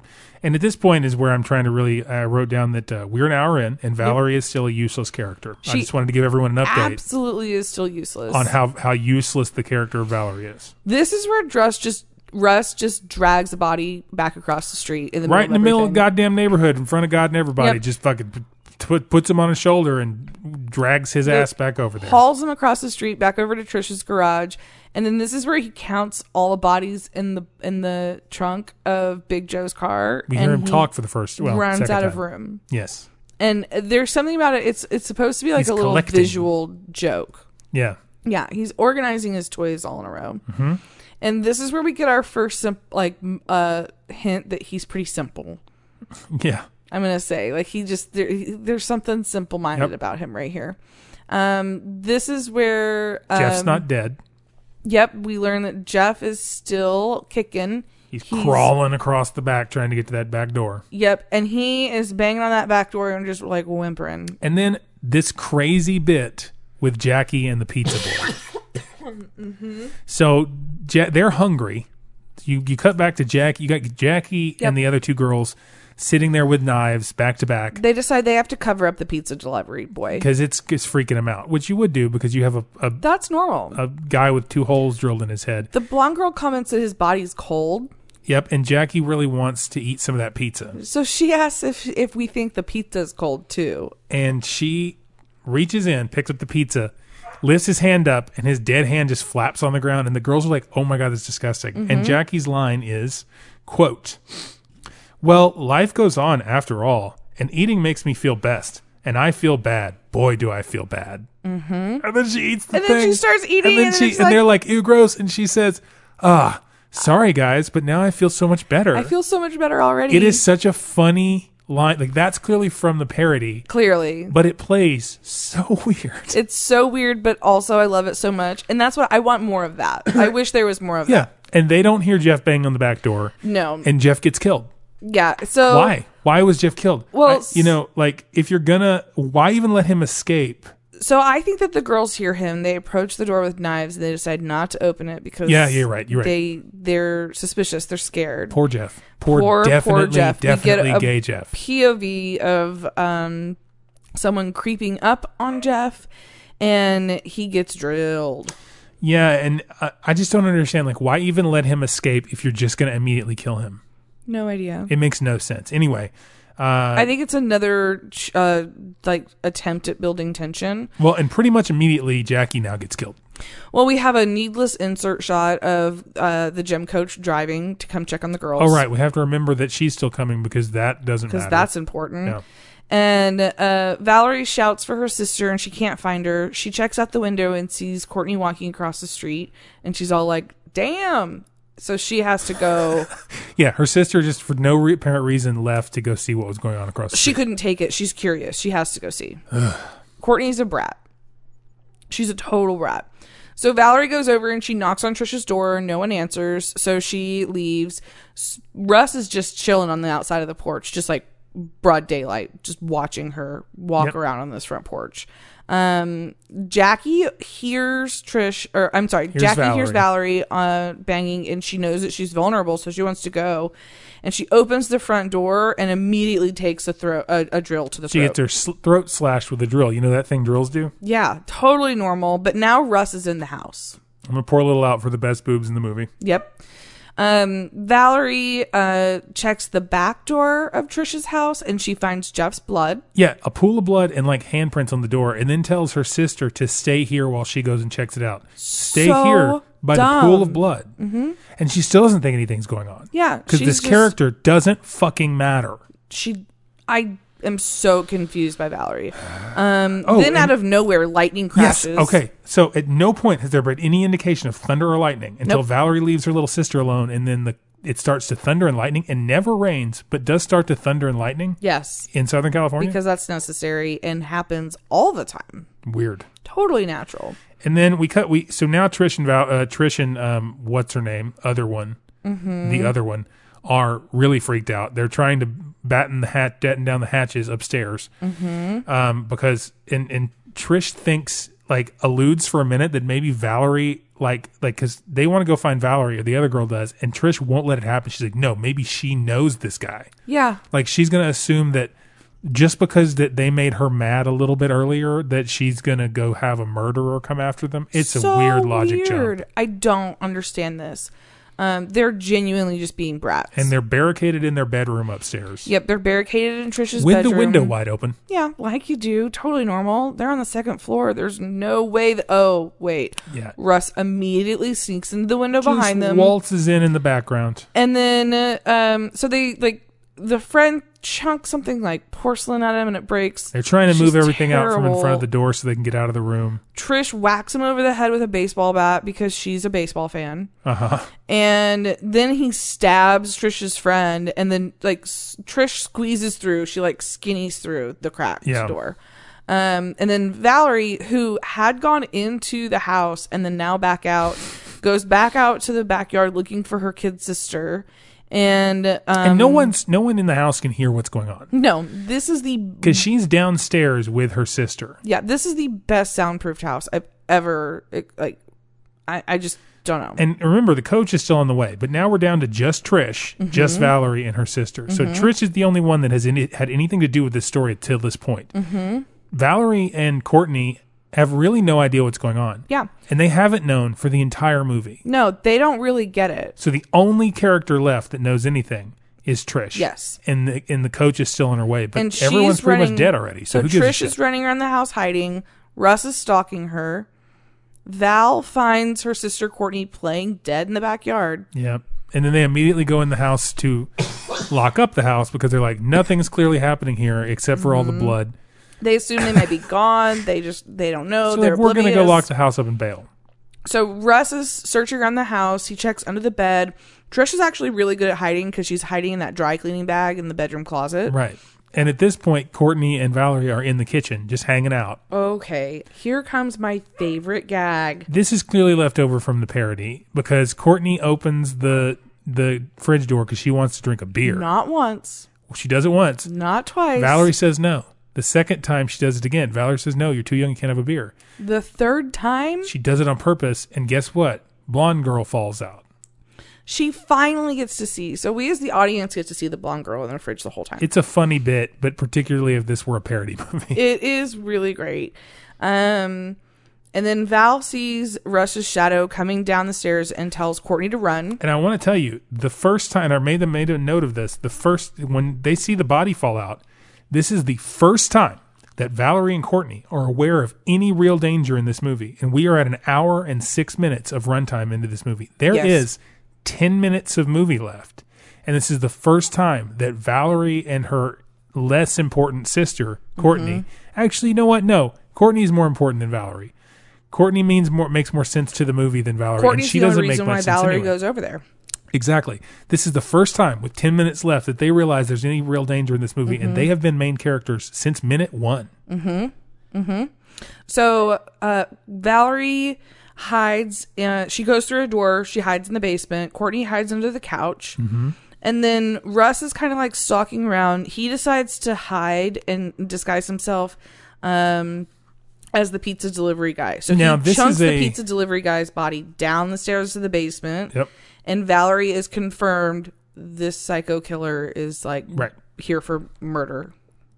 This psycho killer is for murder. He is here for murder. Um, and so he sets up his own Michael Myers uh, an- uh, scene here. Mm-hmm. Like we don't really need him to get under the sheet to Yeah. to do that. Like we don't need to see him set his really own trap. don't need to see him setting up the trap himself. You Like- throw us chunking him down the like down the stairs, and then you cut to a body under the blanket. We're gonna know it's him. Yeah, and I know that it's also to show that Courtney knows where he is, but Mm-hmm. it's just it doesn't work. There's a much quicker way to do this. No, because Um, once Coach Jana finally shows up, we know he's under there, and we don't care because it's like, well, we know where he Mm-hmm. It's is. like cool, hurry up and try to kill her So already. we're worried for her, but we know too much that We do. we don't have any way to get. We're not concerned whether she lives or dies. Yes. So she slowly approaches and pulls the blanket back, and they have the weirdest, big, bug-eyed, non-blinking stare off for like, Like a, moment. for way too long, and then the fight starts. She Yes. grabs a poker. Yep, and she, he's got she a, grabs a fire poker and he has his big old drill. big old drill, and they have like a they have like a fencing battle. They do, but we cu- intercut their fencing battle with batter with Valerie in the basement Choosing her weapon.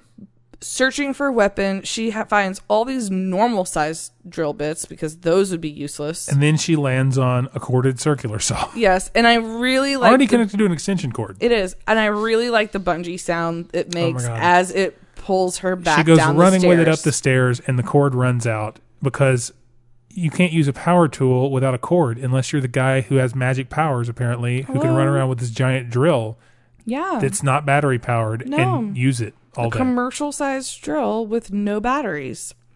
So Russ corners Coach Jana, but Courtney trips him. Mm-hmm. So Coach whacks him.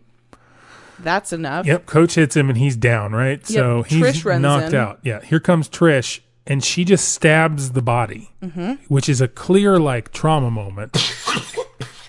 She's in shock. She stabs the body and then the this is all like slow motion. So the coach is like, "Trish, no. Like you can't kill this cuz she doesn't cuz coach doesn't know what's going on." No. The coach is another unimportant character who just shows up in the last Yep. couple minutes.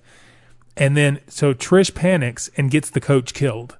well, no, not exactly. The way I viewed it was that Coach was trying to get Trish away and was like, Trish, no, and went to go push Trish away and then got herself stabbed in the stomach. But have Trish not come in and stabbed motherfucker, he wouldn't have popped up. Is what I'm Totally. saying. So Yeah. Trish got her killed Yeah. because they could have like ran. Or if Coach had decided that Trish was an adult, then they could have both fought him together. Yeah, it's really weird. And so anyway, the coach gets completely thrown away because that character She gets now. drilled straight through the belly. Yep, and it makes no. There's no sense for her to get killed right now. Nope. We don't care about her. We cut back to Val, who finds the basement machete. Yeah. Okay. So I'm like, okay. So how did she miss the extremely well lit three foot machete that's hanging on the wall. that's very sharp? So Russ, who's smiling, I love this little monologue they gave him. I thought this was great. Had you not shown me this guy the whole movie and show me little bits and pieces and not show me the whole guy, Mm-hmm. and then you had him do this little monologue at her where he's doing the uh you know the creepy like he's doing this for love things and you you girls Mm-hmm. you're were pretty, all very beautiful. You're and- all very pretty. She's pleading with him to stop. I love you. It takes a lot of love for a person to do this. You know you want it. You yeah, when he love said it. you know you want it, you know, and I'm like. Yeah, but I don't know that that if you're looking at the psychology of that killer, I don't know that he would have said it like that, but he would have said the first part. I Mm-hmm. don't know. I was trying to analyze it too much, but it's a clearly a direct representation of American rape culture Mm-hmm. coming out of the 70s into the 80s. Like it's it's almost less about the serial killer aspect and more about the the sort of patriarchal rape culture that we Yes. had began cultivating Yes. or had been cultivating. Mm-hmm. That's a really that was really interesting to me too, and I was just like, It was, and that's really the only moment that we get to see his motivation Yeah. and his perspective of things. it was great. It was really, really good.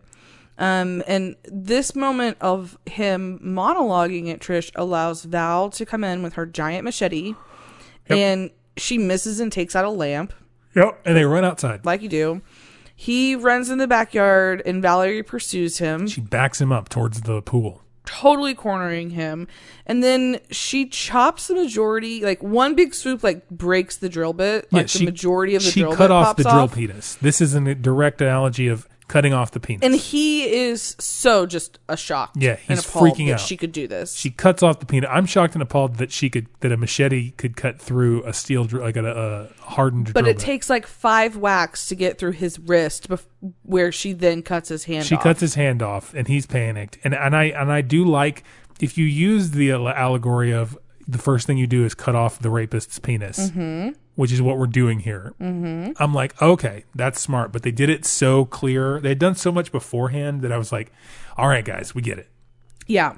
So he is She pissed. slashes his guts. he says he's gonna kill her, and then he falls into the pool. She cut his guts though. Like She did, yeah. sliced his stomach open, She sliced his gut, and he fell in the pool. and And, it fills with blood. then she drops the machete and drops to her knees, and the pool fills with blood, and he's dead, right? Or so we think. or so we think, because he uh, charges. Um, I'm sorry. uh, Courtney comes out to console Valerie. She thinks it's over. Russ gurgles and crawls out of the pool. Which is makes I'm like, okay, like you do. And then he screams and charges at the girl, and then he pimp slaps Valerie. I know. With his good hand. With his strong hand, he pimp slaps her. And then Trish runs in to join the fight. Because Trish is so stabby. She's so stabby, but she's also kind of useless. She starts stabbing the bejesus out of him. and then uh, Russ charges at Val, and then he falls, Falls on on, her it. sword. I mean, her machete. Her machete, yes. and uh, he finally kills himself. The, um, but it, technically Valerie gets the win here. And that's what's so weird because, Yeah. well, he- and, and I don't understand the geography of this fight. It's poorly choreographed, choreographed. So it's like, how did he get up and run over it? Then how is she on her back holding the knife up? I know. I don't know. I Uh, think that he toppled her over when Trish was trying to stab him, and then he toppled Trish over, and then he ran back over to get Valerie. And, the then whole fell. movie, he dies, and the whole movie ends on shots of each one of their faces. And that's that's what I call the well, we're gonna need therapy now shots. yeah, because they are all just sobbing Traumatized. and so traumatized. And then I it's literally credits. just wrote down trauma sirens. The end. Yes. They're traumatized. It. goes to sirens. The movie's over. The problem I have with this is that Valerie and I and I, I made a note of this. Valerie doesn't deserve any of this. No. Like Valerie did not earn this. No. And that's what bothered me so much. To be honest, Trish earned it a lot more. And to be double honest, I, I really think that the that a couple of the other girls even earned it more. Diane earned this more. Diane earned all of the wrath, but everyone had to receive it. What I'm no, but that's not what I'm saying. I'm saying that Valerie didn't earn the right to kill the bad guy. right? and uh, Trish sort of earned the right more, and Trish never got a shot. No, But I just don't understand how you don't let this. You have this character that is unimportant Mm-hmm. until the last eight minutes of film come in and save the day. Mm-hmm. it makes no sense. This character did not earn that. She also didn't earn the the the almost getting killed, and none of the other ones earned it very well either.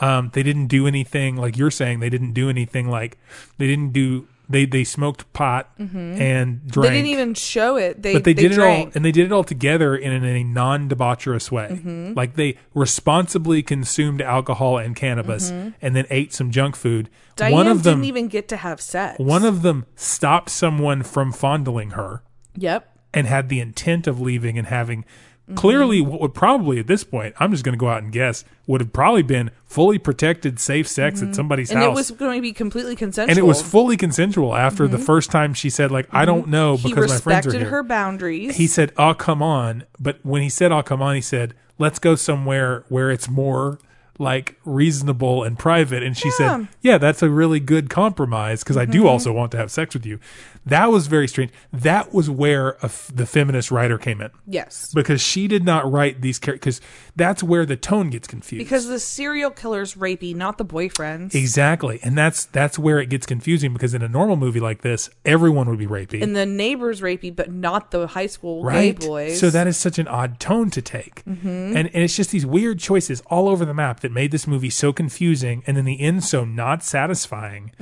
It it uh it's not is look, we're gonna get to ratings here in a second, but it is not as bad as um I enjoyed this movie more than uh Caged uh, Heat. Caged Heat. Mm-hmm. Um, but it's not as good as a lot of the other ones. Uh, Neon Maniacs is more fun. Mm-hmm. Mm-hmm. Um, if we're talking about '80s like slashery killery movies, because Neon Maniacs had some style to it, It did. and this doesn't have any style to it.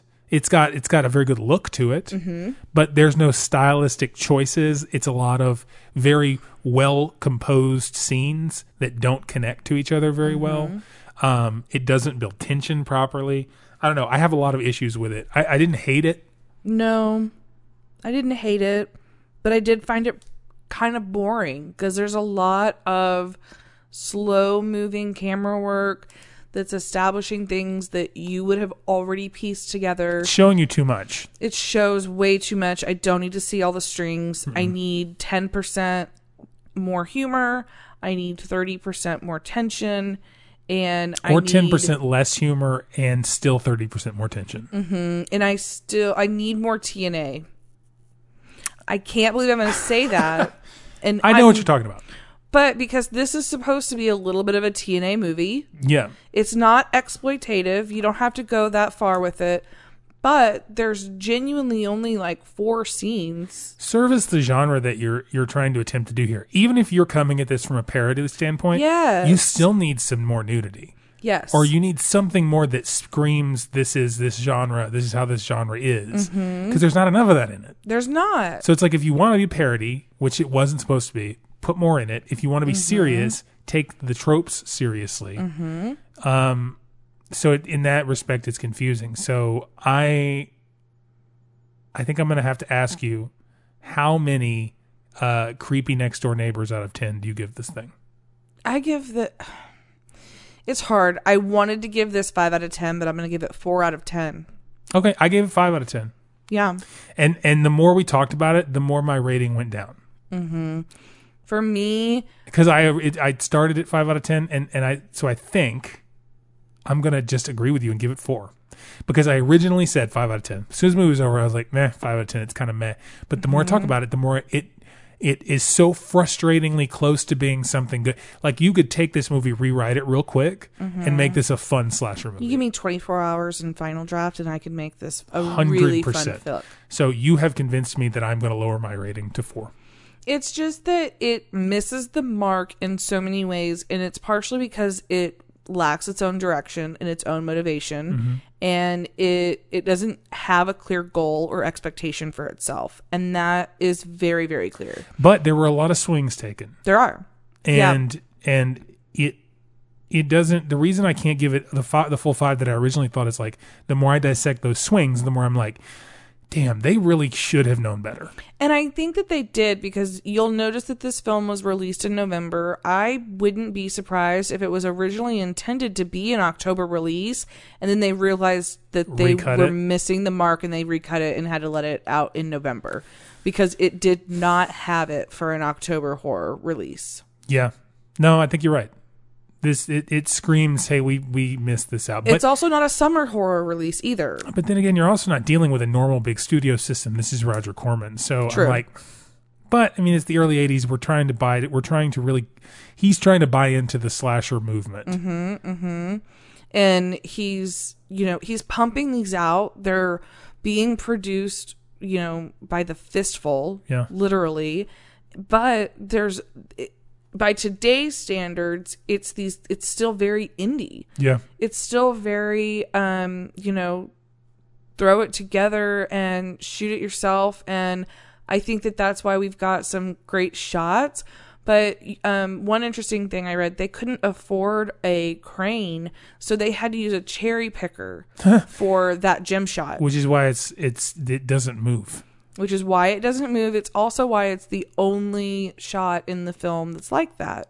It's a great shot. they couldn't afford to rent equipment. So it's all done on uh, tripods and handheld like stands. See, and for that, it makes me want to give him the full five, but I, I can't because there's so many things that like that is why they're getting a 4 because the rest of the stuff is like it's so frustratingly close. Mm-hmm. Like this movie is so frustratingly close to like being cogent. Mm-hmm. Whereas like Caged Heat is so frustratingly close to being art. Yes. You know what I mean? And this isn't bad enough to be funny for being bad, No. but I could see how if you were watching this with someone else, Uh-huh.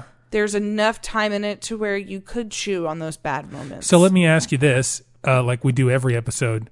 What point in a relationship would you share this with your significant other? And would you at all?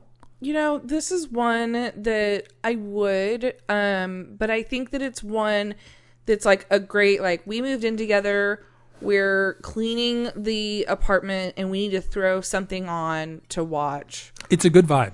This Right? movie does this movie is a vibe. Yeah. It's just not it's just not um if you So- want to sit down and pay attention to it, it's it's yeah, it's great background music. It's cleaning the house mu- music. Throw this on when you and your like say you and your significant other want to put a puzzle together or you're doing a Lego set.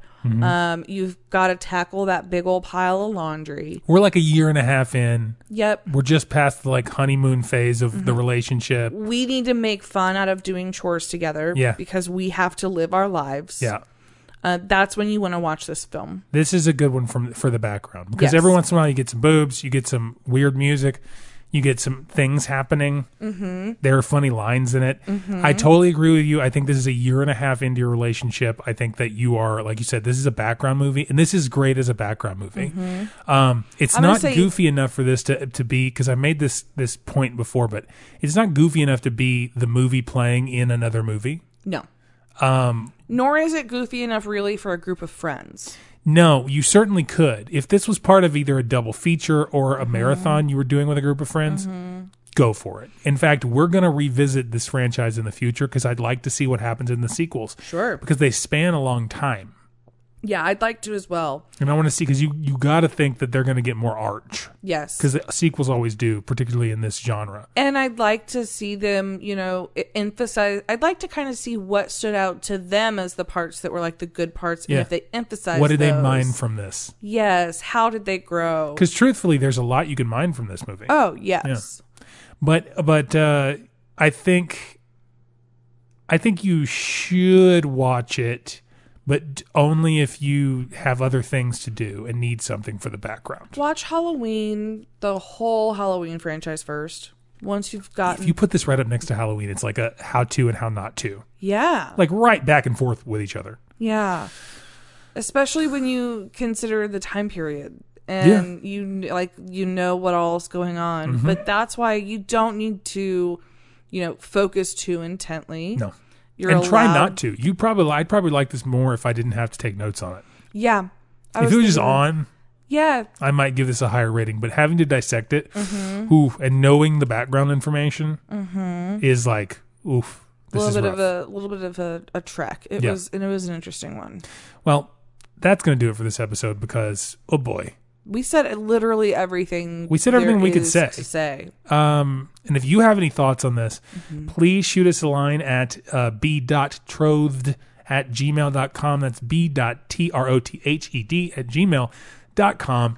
Um, if you have any thoughts, questions on the movie, if you have any questions for, uh, for us, any relationship advice when it comes to sharing your with your significant other, uh, the genre films that you love and they may dislike, or maybe Mm-hmm. they love them and you don't like them, and you're just listening to this for some weird reason to try and You're to, trying to, try learn and their ways. How to learn get their through ways. It. Maybe this is on uh, in the car when you guys are driving somewhere You poor, poor thing. and you heard it and we're just like, why? Why? Shoot us a message and let us know. You can also follow us on social media on Instagram at betrothedpod and on Gmail at or on Gmail and on Twitter at betrothed. Uh, you can follow me at I am Chris Hayden on all the things. You can follow me at KTMay2K on all the things you find social. And uh, please uh, be sure to subscribe, like, uh, comment, share with your friends. Pass this thing around. When you uh, when you give us five stars on iTunes or any of those other things, and and uh, leave a comment, that helps other people find the show because it uh, prioritizes us in the feed. And we love to grow the show and get other people listening and get you guys involved a little bit. So uh, shoot us a line, give a let us know you're out there. And um, until next week or next time. Until next time. Fuck off and die. Oftentimes.